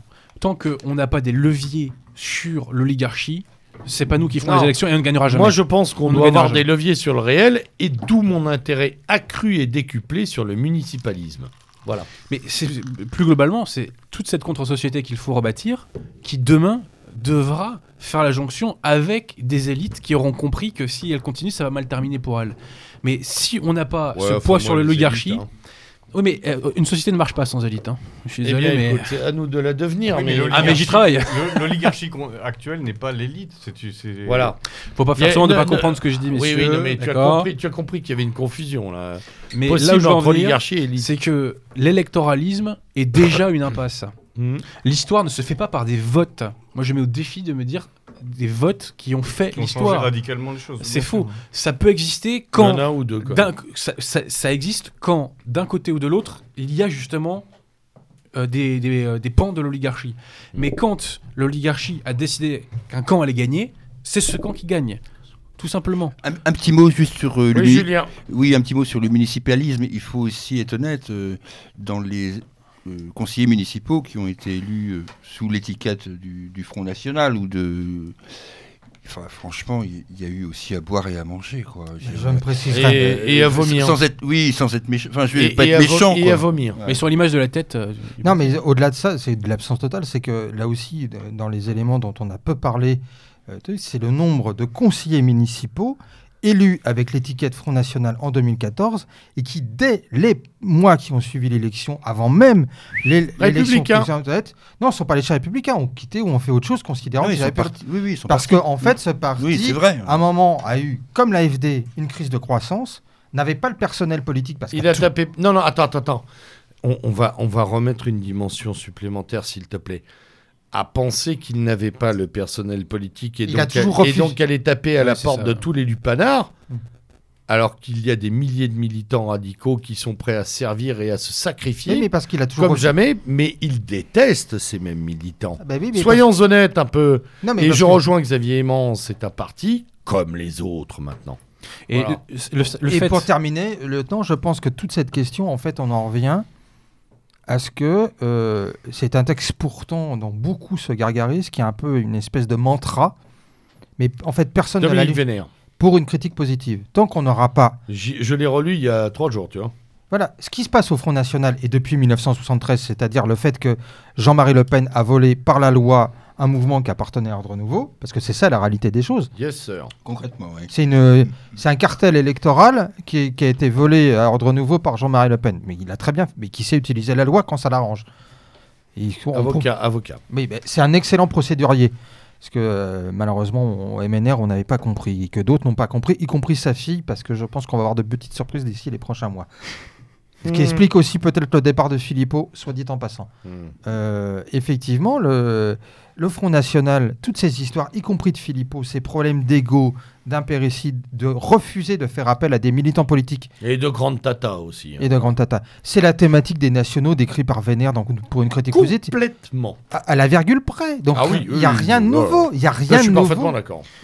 Et Ouais. euh, j'aimerais simplement revenir sur cette petite danse de Marine Le Pen le soir du second tour. Qu'est-ce que ça veut dire? Ça veut dire qu'au fond, on en a rien à foutre. Oui. Point. Il y a une PME à faire bouffer. Parce que soit euh, il faut que pour la France survive, on soit élu, soit si on Nièce n'est pas élu, on fait pas la fête non, mais non, mais non, mais et nièce incluse, on est bien d'accord. Euh, sur Facebook, débat débile, euh, il y a pas longtemps, où un type m'a dit on comprend, euh, après le départ de Philippot, on comprend mieux le départ de Marion. J'ai répondu tout simplement non, on le comprend d'autant moins, Hmm. puisqu'elle avait quand même proposé une alternative de papier avec un testament politique. Tu dois pas partir. Voilà. Là aussi, ils mettent les choses au point. Tout ce clan est pourri. Voilà. Non, mais c'est surtout que je pense que. Monsieur Ouais, le- Aimant, Monsieur Aimant, on le retourne. Ah, juste, Aimant. juste pour, euh, pour conclure sur ce sujet, je voudrais dire que la critique de l'électoralisme et, de, et notamment du Front National, c'est pas du tout une forme de résignation parce que souvent quand on fait cette critique, Ah non on dit ah ben dans ce cas-là, qu'est-ce qu'on fait? Il n'y a plus d'espérance, il y a plus Xavier, j'ai parlé de rien. municipalisme Non, tout non, à l'heure. hein. moi, mais moi je suis à fond pour les municipales. hein. Moi, je le dis clairement, c'est c'est justement c'est cette voie de l'électoralisme qui est une voie de soumission. Il y a encore une fois un travail quotidien à faire de recréation de communautés, etc. Euh, moi, je suis pas euh, obsédé par ça, mais euh, pour parler un peu de l'Italie, quoi. Je peux vous dire Oh, que quand vous t'es êtes un peu obsédé. quand vous êtes un militant et que vous pouvez aller dans 50, 60 villes, retrouver des camarades qui ont des locaux, qui organisent des... des- des- Là, vous avez l'impression que quelque chose se, se passe. Bien sûr. Alors que vous êtes dans une ville où il y a 20% de gens qui votent pour le front, mais c'est la, Bah, même merde. pas. La même merde que pa- la même merde que partout. Vous avez pas un le même bistrot où caca aller boire partout. un verre sans. Vo- Voilà. Excellente Qu'est-ce qui, est, qu'est-ce qui est plus important? Et, et ce travail-là, il faut le faire. Et, et je dis pas qu'après ça peut ça peut pas déboucher sur un, un travail électoral, mais tant qu'il y aura pas ce maillage, on le fera pas. Et moi, c'est pas du tout un truc. euh, tout est perdu, il faut arrêter de voter, etc. C'est dire Autrement. autrement, construisons nos communautés. On le voit, c'est possible, mais c'est du travail. Encore une fois, c'est du travail, c'est de l'investissement personnel. Ça viendra pas. on changera pas la vie en mettant, C'est une en, volonté. met- en mettant un putain de bout de papier dans une urne. C'est Oui, la volonté en action et pas l'urne dans le, enfin, et pas le bulletin dans l'urne. Oui. j'ajouterais juste un, un truc, mais qui nous est commun avec euh, le lieutenant quand on fait nos émissions. C'est aussi le problème de la formation des, des, Profondément. des, des militants. Je parle même pas des cadres. hein, du Alors- Front, des militants du Front National. Julien, franchement, des fois- formation et recrutement. et, recru- et recrutement. Des fois, on, est- on- on- Enfin, ils savent les, bras, les bras nous en tombent. Quoi. On en a parlé. hein, le mot filtre n'existe pas dans les recrutements. hein, c'est mais- gravissime. Mais je, terminerai sur un Ouais, la vite, communauté, vite, parce qu'il reste quelques trois minutes là. Très vite, c'est qu'en fait, tout ça ne date pas de, euh, de la fille du même de Non, tout ça date du père qui l'a toujours tout refusé ça date des débuts du, de ce truc. Ça commence Ouais. dès le départ. dès le départ. Et en plus, effectivement, parce que comme on veut de la télé et du médiatique, et qu'on veut en fait un fan club. Pour lui terminer l'histoire des sondages, en fait, c'est le drame de la à la fois du Front National, mais à la même chose qu'a fait Buisson, parce que c'est bien gentil de nous parler de la stratégie, de la méthode Buisson. C'est quoi la méthode Buisson? C'est d'analyser des sondages nous a gonflé avec ça? Ça. Et en fait, le fait d'utiliser Damien Philippot, c'est pas tellement que c'est le frère d'eux, c'est que c'est quelqu'un qui vient d'un institut C'est de un sondage. sondagier. Et donc la campagne, pourquoi la campagne de 2017 a été complètement surréaliste à la fin? Parce que d'un côté, on a quand même l'alliance. euh, dans la même semaine, on a un coup qui est l'alliance avec euh, Dupont-Aignan, qui, soit- qui est un bon coup. On a quand même la venue à avoir pour la Amiens, qui est quand même un super coup médiatique. Et Et après, après, on il y a a- un effondrement. il y a un truc où, au bout de trois heures, on s'est dit quand est-ce qu'on. À un moment, euh, s'il vous plaît, monsieur le bureau, achevez tout de suite. Quoi. Enfin, ouais, envoyer une bulle d'air dans la carotide. Bah, c'est Voilà. ça.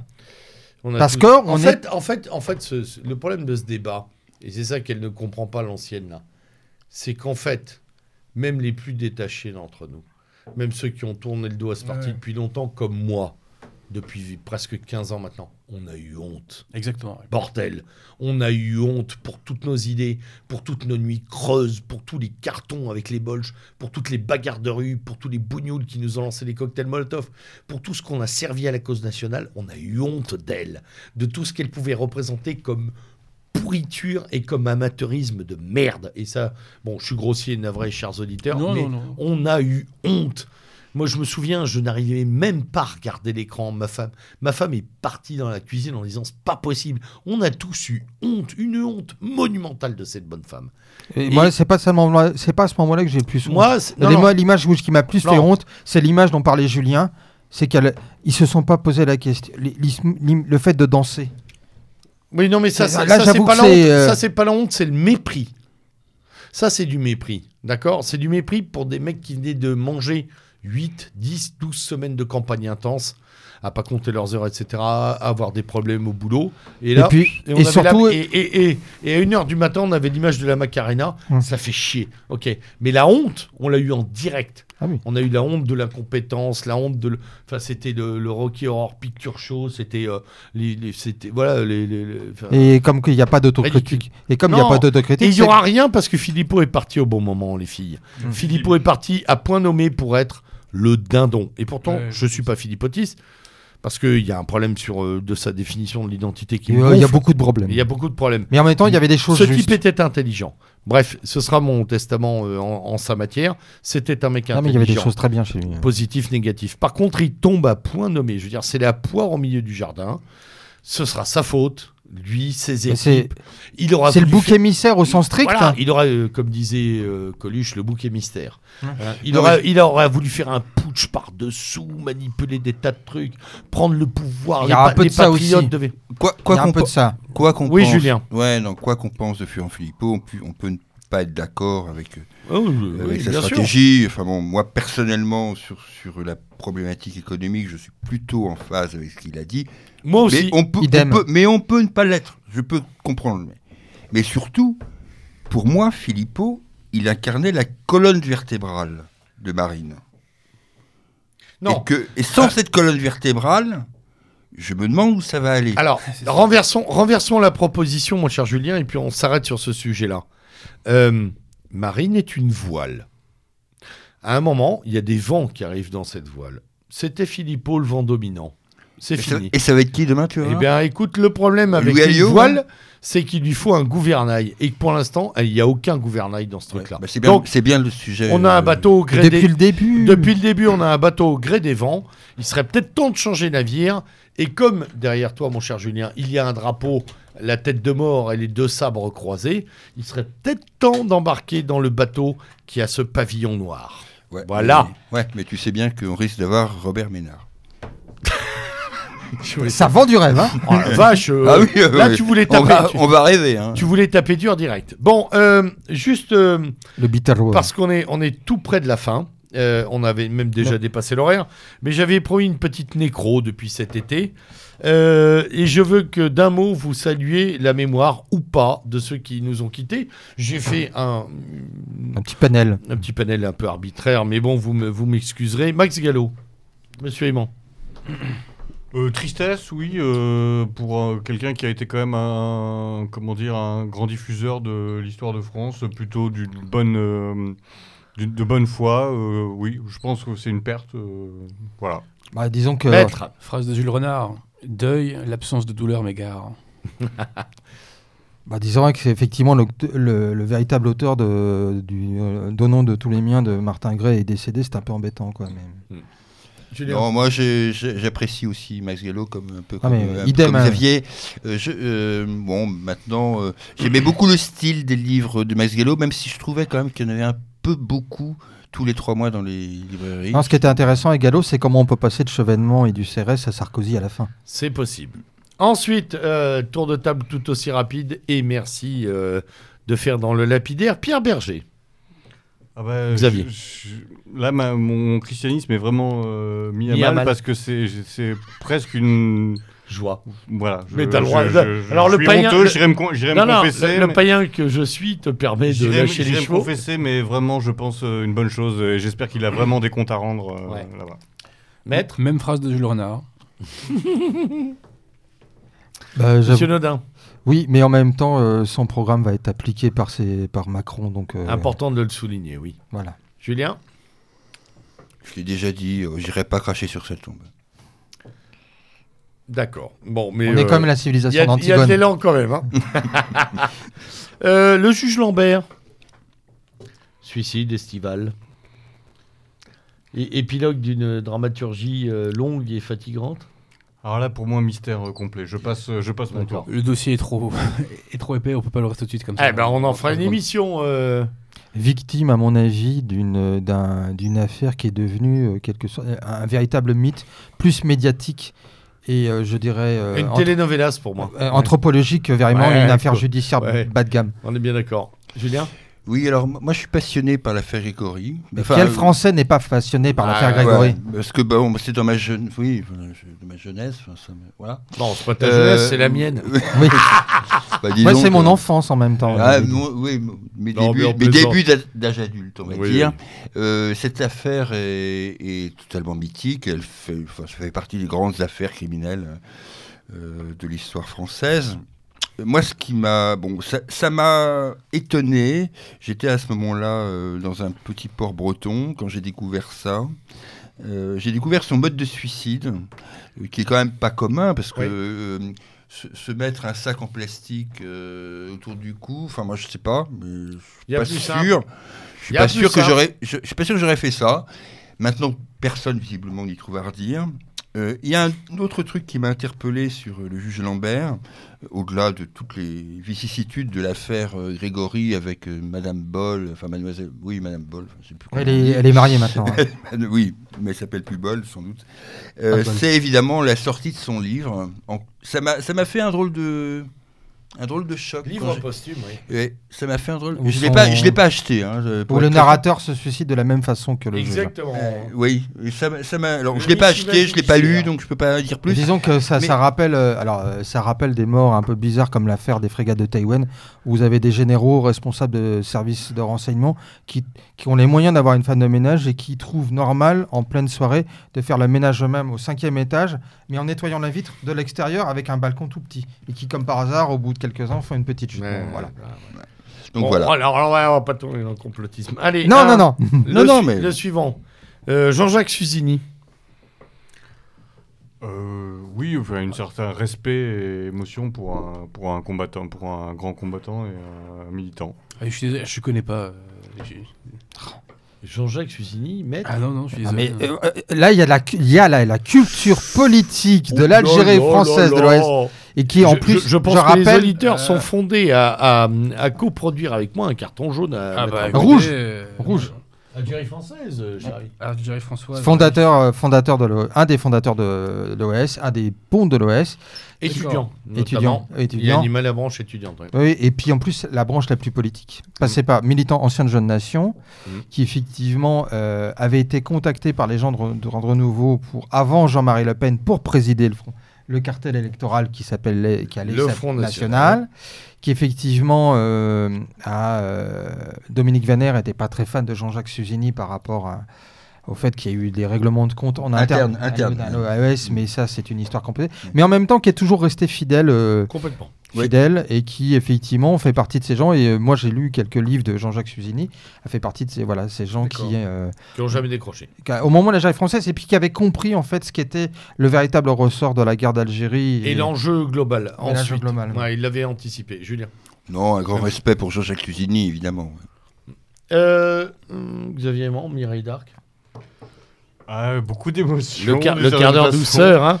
Le Ben, quart d'heure moi- douceur, on va se faire de velours. Mais pour, pour moi, elle incarne vraiment ce, ce- ce cinéma de la France d'avant. quoi. Enfin, c'est- J'ai tellement d'images de, de- de ces films avec, avec euh, de, de Michel Audiard. euh, euh, La Grande Sauterelle. euh, Belmonduche. La, la Grande Sauterelle où elle jouait cette fille toujours, hein, bon, parfois un peu déshabillée, toujours. Ah, sur des peaux de bêtes euh, magnifiques, synthétiques. C'est un dans le gros blond c'est avec un- une chaussure un noire cinéma c'est qui- génial. C'est un cinéma qui me rend très nostalgique. euh, je sais Pour faut- certains, ça a été l'éveil à une certaine forme de sexualité. Il faut faut pas être passéiste, il faut pas être nostalgique, mais je crois qu'on a, on quand même perdu, euh, perdu quelque chose. Et, et moi, ça incarne en effet une, nost- une nostalgie d'un- cinéma, fr- d'un cinéma français que, que, que j'aime Oui, d'un euh, vrai que cinéma- que j'aime énormément. d'un cinéma populaire dans le bon sens du terme effectivement de ça, c'est- Maître Abosi. c'est la décomposition progressive de la société euh, telle qu'elle est née dans les Trente Glorieuses. Je- je- Anecdote toute, toute bête, euh, il y a eu un spectacle commun de Johnny, Jack Dutronc et Eddie Mitchell à Bercy. Mhm. Je me suis dit, ces mecs-là, avant, la vieille Kainaï ils faisaient Bercy tous en solo sans problème. Maintenant, ils sont obligés de se mettre à trois. Ça veut pas rien dire tout ça. Alors, euh, oui, puis en même temps. Je suis euh, moins sévère que toi. Alors, moi, je suis Ouais. moins sévère que toi. Je pense qu'ils sont tellement fatigués qu'assurer assurer une heure et demie, deux heures de. Ça joue sans doute. Ouais. Et Aznavour, des- et ils avaient des Aznavour prix à près de 100 groupés. ans, euh, fait Ouais, le palais mais des congrès. Az- hein, Aznavour- ça, c'est Az- vrai, ouais, ça, Ils avaient des Aznavour- prix Aznavour groupés sur le goût. Il a peut-être pris moins de coke que les autres aussi. Aznavour, il travaille pas au whisky comme les trois autres. hein. et puis pas qu'au whisky hein. Ouais, les, les trois autres, ils enchaînent hein, à l'ancienne. Et j'ai le droit, moi, Super Dark? Oui, bien sûr. Moi c'est mon même enfant le plus légitime, Julien. Oui, parce que c'est c'est la bah, gé- enfin, ma génération, oui, on va dire ça comme ça. Euh, Presque. donc euh, oui, enfin quand elle émerge quoi. Euh, bah, d'abord parce que d'abord elle elle s'appelle pas Mireille Darc, elle s'appelle euh, Mireille Aubrios, si ma Et- et elle est- bonne. et elle a, et elle a Et elle a-. Et voilà, elle a, elle a ce, ce, ce petit goût que, qui nous plaira quand même de s'appeler Dark parce que En hommage. parce qu'elle fait hommage à la fois à Jeanne d'Arc et à une rivière euh, qui coule, moi je ne suis pas spécialiste du genre, mais qui coule dans les Alpes de Haute-Provence. euh, voilà. Donc euh, c'est c'est pour les gamins qu'on était dans les années 70, bah, c'est c'est la femme fatale qu'on voit avec sa robe noire décolletée dans le dos. Quoi. Donc euh, il y a beaucoup, et puis c'est aussi, il faut pas l'oublier, la parce qu'on l'a tous, euh, on l'a tous en tête, c'est c'est la proche d'Alain Delon, avec tout le mythe que Alain Delon, lui aussi par ailleurs, euh, génère, véhiculait, voilà. Donc, euh, bon, bien sûr, c'est une grosse tristesse. Et d'ailleurs, je, je, je trouve que les hommages ont été à la mesure de, de ce que je n'attendais pas. C'est-à-dire qu'ils ont été plus importants que je ne le pensais. Euh, comme quoi, il suffit pas de s'appeler Simone Veil. quoi. Oui, monsieur. Bah, c'est là encore c'est ce qu'on expliquait c'est que c'est un monde qui meurt Mmh. Oui. et Gentiment. définitivement Alors justement, ben, merci, euh, merci de cette transition parce que à cette nécrologie, nécrologie bien connue, j'ai rajouté et je vous l'avais envoyé par euh, message, Monsieur Christian Paul, euh, qui lui euh, ne fera pas euh, tout de suite la lumière dans les neurones de nos auditeurs. Et pour cause, parce qu'il n'est ni acteur, il n'est ni politicien de renom, ni même historien. C'est un ancien rugbyman. Ah, vous allez me dire, je tombe dans mon tropisme. Euh, champion de France avec Tarbes en 1973, qui s'est éteint cet été à l'âge de 67 ans d'une maladie foudroyante. Pourquoi je parle de ce monsieur? Eh bien, d'abord parce que, loin des médias nationaux et même à part quelques médias régionaux, cet homme a, réuni plus de 2000 personnes à son enterrement. Avec lui, euh, toute la fine fleur de la génération des grands rugbymen des années 70, euh, Georges Michel, Francis Biescas, Jeannot Siller, Philippe Lintrans, Dries Van der Den, Thierry euh, Jasnek, euh, Michel Ondanier, etc. Tous ces types extraordinaires. Puis les plus jeunes, même Rive était là. Tous ces gens-là. Pourquoi sont-ils venus voir cet homme? Parce que cet homme incarne la France. Et je crois qu'il est quand même sympa de temps en temps, important de temps en temps, de mettre un point d'honneur à aussi saluer des types qui ont finalement eu une belle vie de français. Euh, on est tellement dans le négatif, on est tellement dans les choses noires qu'on oublie que voilà. Alors ce type, il était, euh, il a joué au rugby depuis son plus jeune âge. On l'appelait la masse sur les terrains. 1m98, 108 kilos. Ah oui, À quand ça vous tombe dessus. voilà. À l'époque, dans les années 70, bon, il parlait d'égal à égal avec les types qui étaient de l'équipe de France sans jamais avoir été sélectionné finalement dans le 15 de France.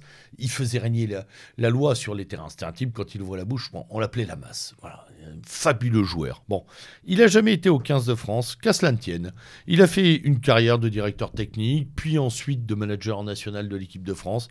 Et puis ensuite, il s'est piqué de revenir dans sa toute petite euh, euh, commune de Bordère sur les Chaises à côté de Tarbes, dont il a été élu maire pendant deux mandats. Et euh, au soir de sa vie, il disait d'ailleurs à un des rugbymen, je crois que c'était à Dintrans, à Philippe Dintrans, il lui disait Voilà, tu sais quel est mon succès Mon meilleur match, j'ai refait l'école, j'ai réussi à rénover le stade et j'ai redonné vie euh, à la place principale du village. Et je voudrais que ce soir aussi, dans cette nécrologie, on mette à l'honneur des types comme ça. Des types qui finalement euh, incarnent ce que nous aimons vraiment par-dessus tout dans ce pays, c'est-à-dire une forme de droiture et d'intégrité de vie. Il aurait pu traîner son désespoir de ne pas avoir été dans le 15 de France, dans l'alcool, dans la drogue, tout ce que vous voulez. Il aurait pu euh, vivre sur ses deniers, faire l'ancien du gaz. Non, il s'est engagé toute sa vie. Engagé, sans faire de pub. Et sans pub, il y avait plus de 2000 personnes à son enterrement. Des types qui ont pris des avions depuis l'Afrique du Sud, l'Australie, pour saluer un camarade, pour saluer un grand joueur, pour saluer un entraîneur, pour saluer un directeur national, pour saluer monsieur le maire. Le comité des fêtes était là. Enfin bref, voilà, je voulais qu'on termine cette émission en, en- en pensant aussi, parce qu'on parle de beaucoup de sujets graves et de beaucoup de choses un peu lourdes, pensons aussi que malgré tout ce qui se pose sur notre monde, il y a des types qui ont des trajectoires qui sont plutôt lumineuses et ça fait du bien de penser à eux, même si la maladie, cette saleté de crabe, l'a enlevé trop tôt à cette bonne vieille terre. Voilà, donc salut à Christian Paul, euh, décédé d'une maladie foudroyante à 67 ans cet été. Tu es un exemple euh, à la fois d'humilité et d'engagement, il faut pas l'oublier. Voilà, messieurs. Il faut dire aux jeunes parents de, de mettre euh, leurs, jeunes, euh, leurs jeunes hommes, euh, jeunes enfants au rugby. Oui, oui, bien Soyez sûr. en passant. Voilà, Et pas au football. Attention, il y a des footballeurs euh, autour de la table et Ouais, des fans bon. de foot autour de la table. Bref, on ne fera jamais l'unanimité sur ce débat entre l'Ovalie et, et le ballon rond. Il y en a qui Euh, peuvent préférer le cricket aussi. Euh, le- je pense qu'il n'y en a pas beaucoup en France hein, de fans de cricket, hein, à part Il y a un club, il y a un club de cricket. Et- ouais, euh, je ne savais même pas s'il y en avait. tiens. S'il y a un club qui est dans les Hauts-de-Seine, et sinon les seuls grands fans de cricket, en fait, c'est les Pak-Pak et les Sri Lankais. hein. Curieusement, et curieusement, il y a beaucoup plus de hockey sur gazon, euh, sport éminemment irlandais, que de cricket. Oui. Euh, Julien. Oui, juste un dernier mot. Un dernier mot sur, euh, sur un sujet euh, grave, euh, qui est celui de la liberté d'expression. Ah oui, c'est vrai, on voulait en parler. Euh, sans, sans employer de grands mots, euh, il y a un faisceau de, de choses en ce moment qui se passent en France qui sont assez désagréables. Euh, en, en venant euh, pour euh, l'enregistrement de cette émission avec le lieutenant, je lui expliquais la censure exprimée par Monsieur Martin Dacos du blog de Jacques Sapir, donc euh, Russe Europe. Bon, voilà. On peut ne pas être d'accord avec les positions de, Jacques Sapir, soit par rapport à la Russie, soit par rapport à l'euro. Néanmoins, le blog de Jacques Sapir était une référence euh, euh, intellectuelle, en tous les cas, dans le milieu des économistes. Il a été censuré par cette entité. Mais à, ce sujet-là, je peux ajouter d'autres personnes, euh, bien sûr, même si elle n'est pas la dissidente phare, ce, qui, ce qui se passe en ce moment pour Natacha Polony ou ce qui se passe Dans les comptes, parce que je vois, vois pas pourquoi j'en parlerai pas, les comptes euh, euh, économiques euh, de la société Égalité et Réconciliation. Donc, à un moment, il faut qu'on fasse attention. hein. La, la liberté d'expression, elle ne se, divise pas. hein. Donc, faisons gaffe. Voilà. Très bien, eh ben, écoute, merci Julien. Ce sera donc euh, le mot de la fin, surtout à nous qui travaillons autour de micros. On voit pas pourquoi on, ne su- on subdiviserait notre droit à la- parole. Euh, messieurs, grand merci à vous pour ce panneau actu qui, euh, sans avoir pu aborder tous les sujets énumérés, a été, à ma foi, quand même assez complet. Euh, Merci à vous tous et puis euh, et puis à la prochaine parce que dans quelques semaines puisqu'on maintenant et c'est aussi une nouveauté on vous prévoit un panneau actu toutes les cinq semaines dans quelques semaines nous revenons sur le pont toujours euh, euh, toujours euh, euh, sous la bannière euh, du crâne et des sabres croisés du pavillon noir Avec l'équipe de réserve. et non, pas avec l'équipe de réserve, avec l'autre partie de l'équipe qui maintenant, euh, mais elles s'entrecroiseront. Je ferai en sorte que Il y a 15 joueurs. hein. ne- ne- voilà, et on est, on est, non, mais il y a au moins de quoi faire, euh, ouais, presque, ouais, non, presque une équipe de rugby, c'est vrai. Donc on fera en sorte que chacun puisse tourner en équipe avec les autres. Euh, nous revenons donc dans quelques semaines pour un nouveau pano- un panorama actualité. C'était le lieutenant Sturm à la barre euh, de ce numéro de rentrée du panorama actualité. Merci à vous tous, chers auditeurs. Merci à vous tous, chers camarades sur le plateau. Et surtout, à l'abordage. Et pas de quartier Bonne soirée.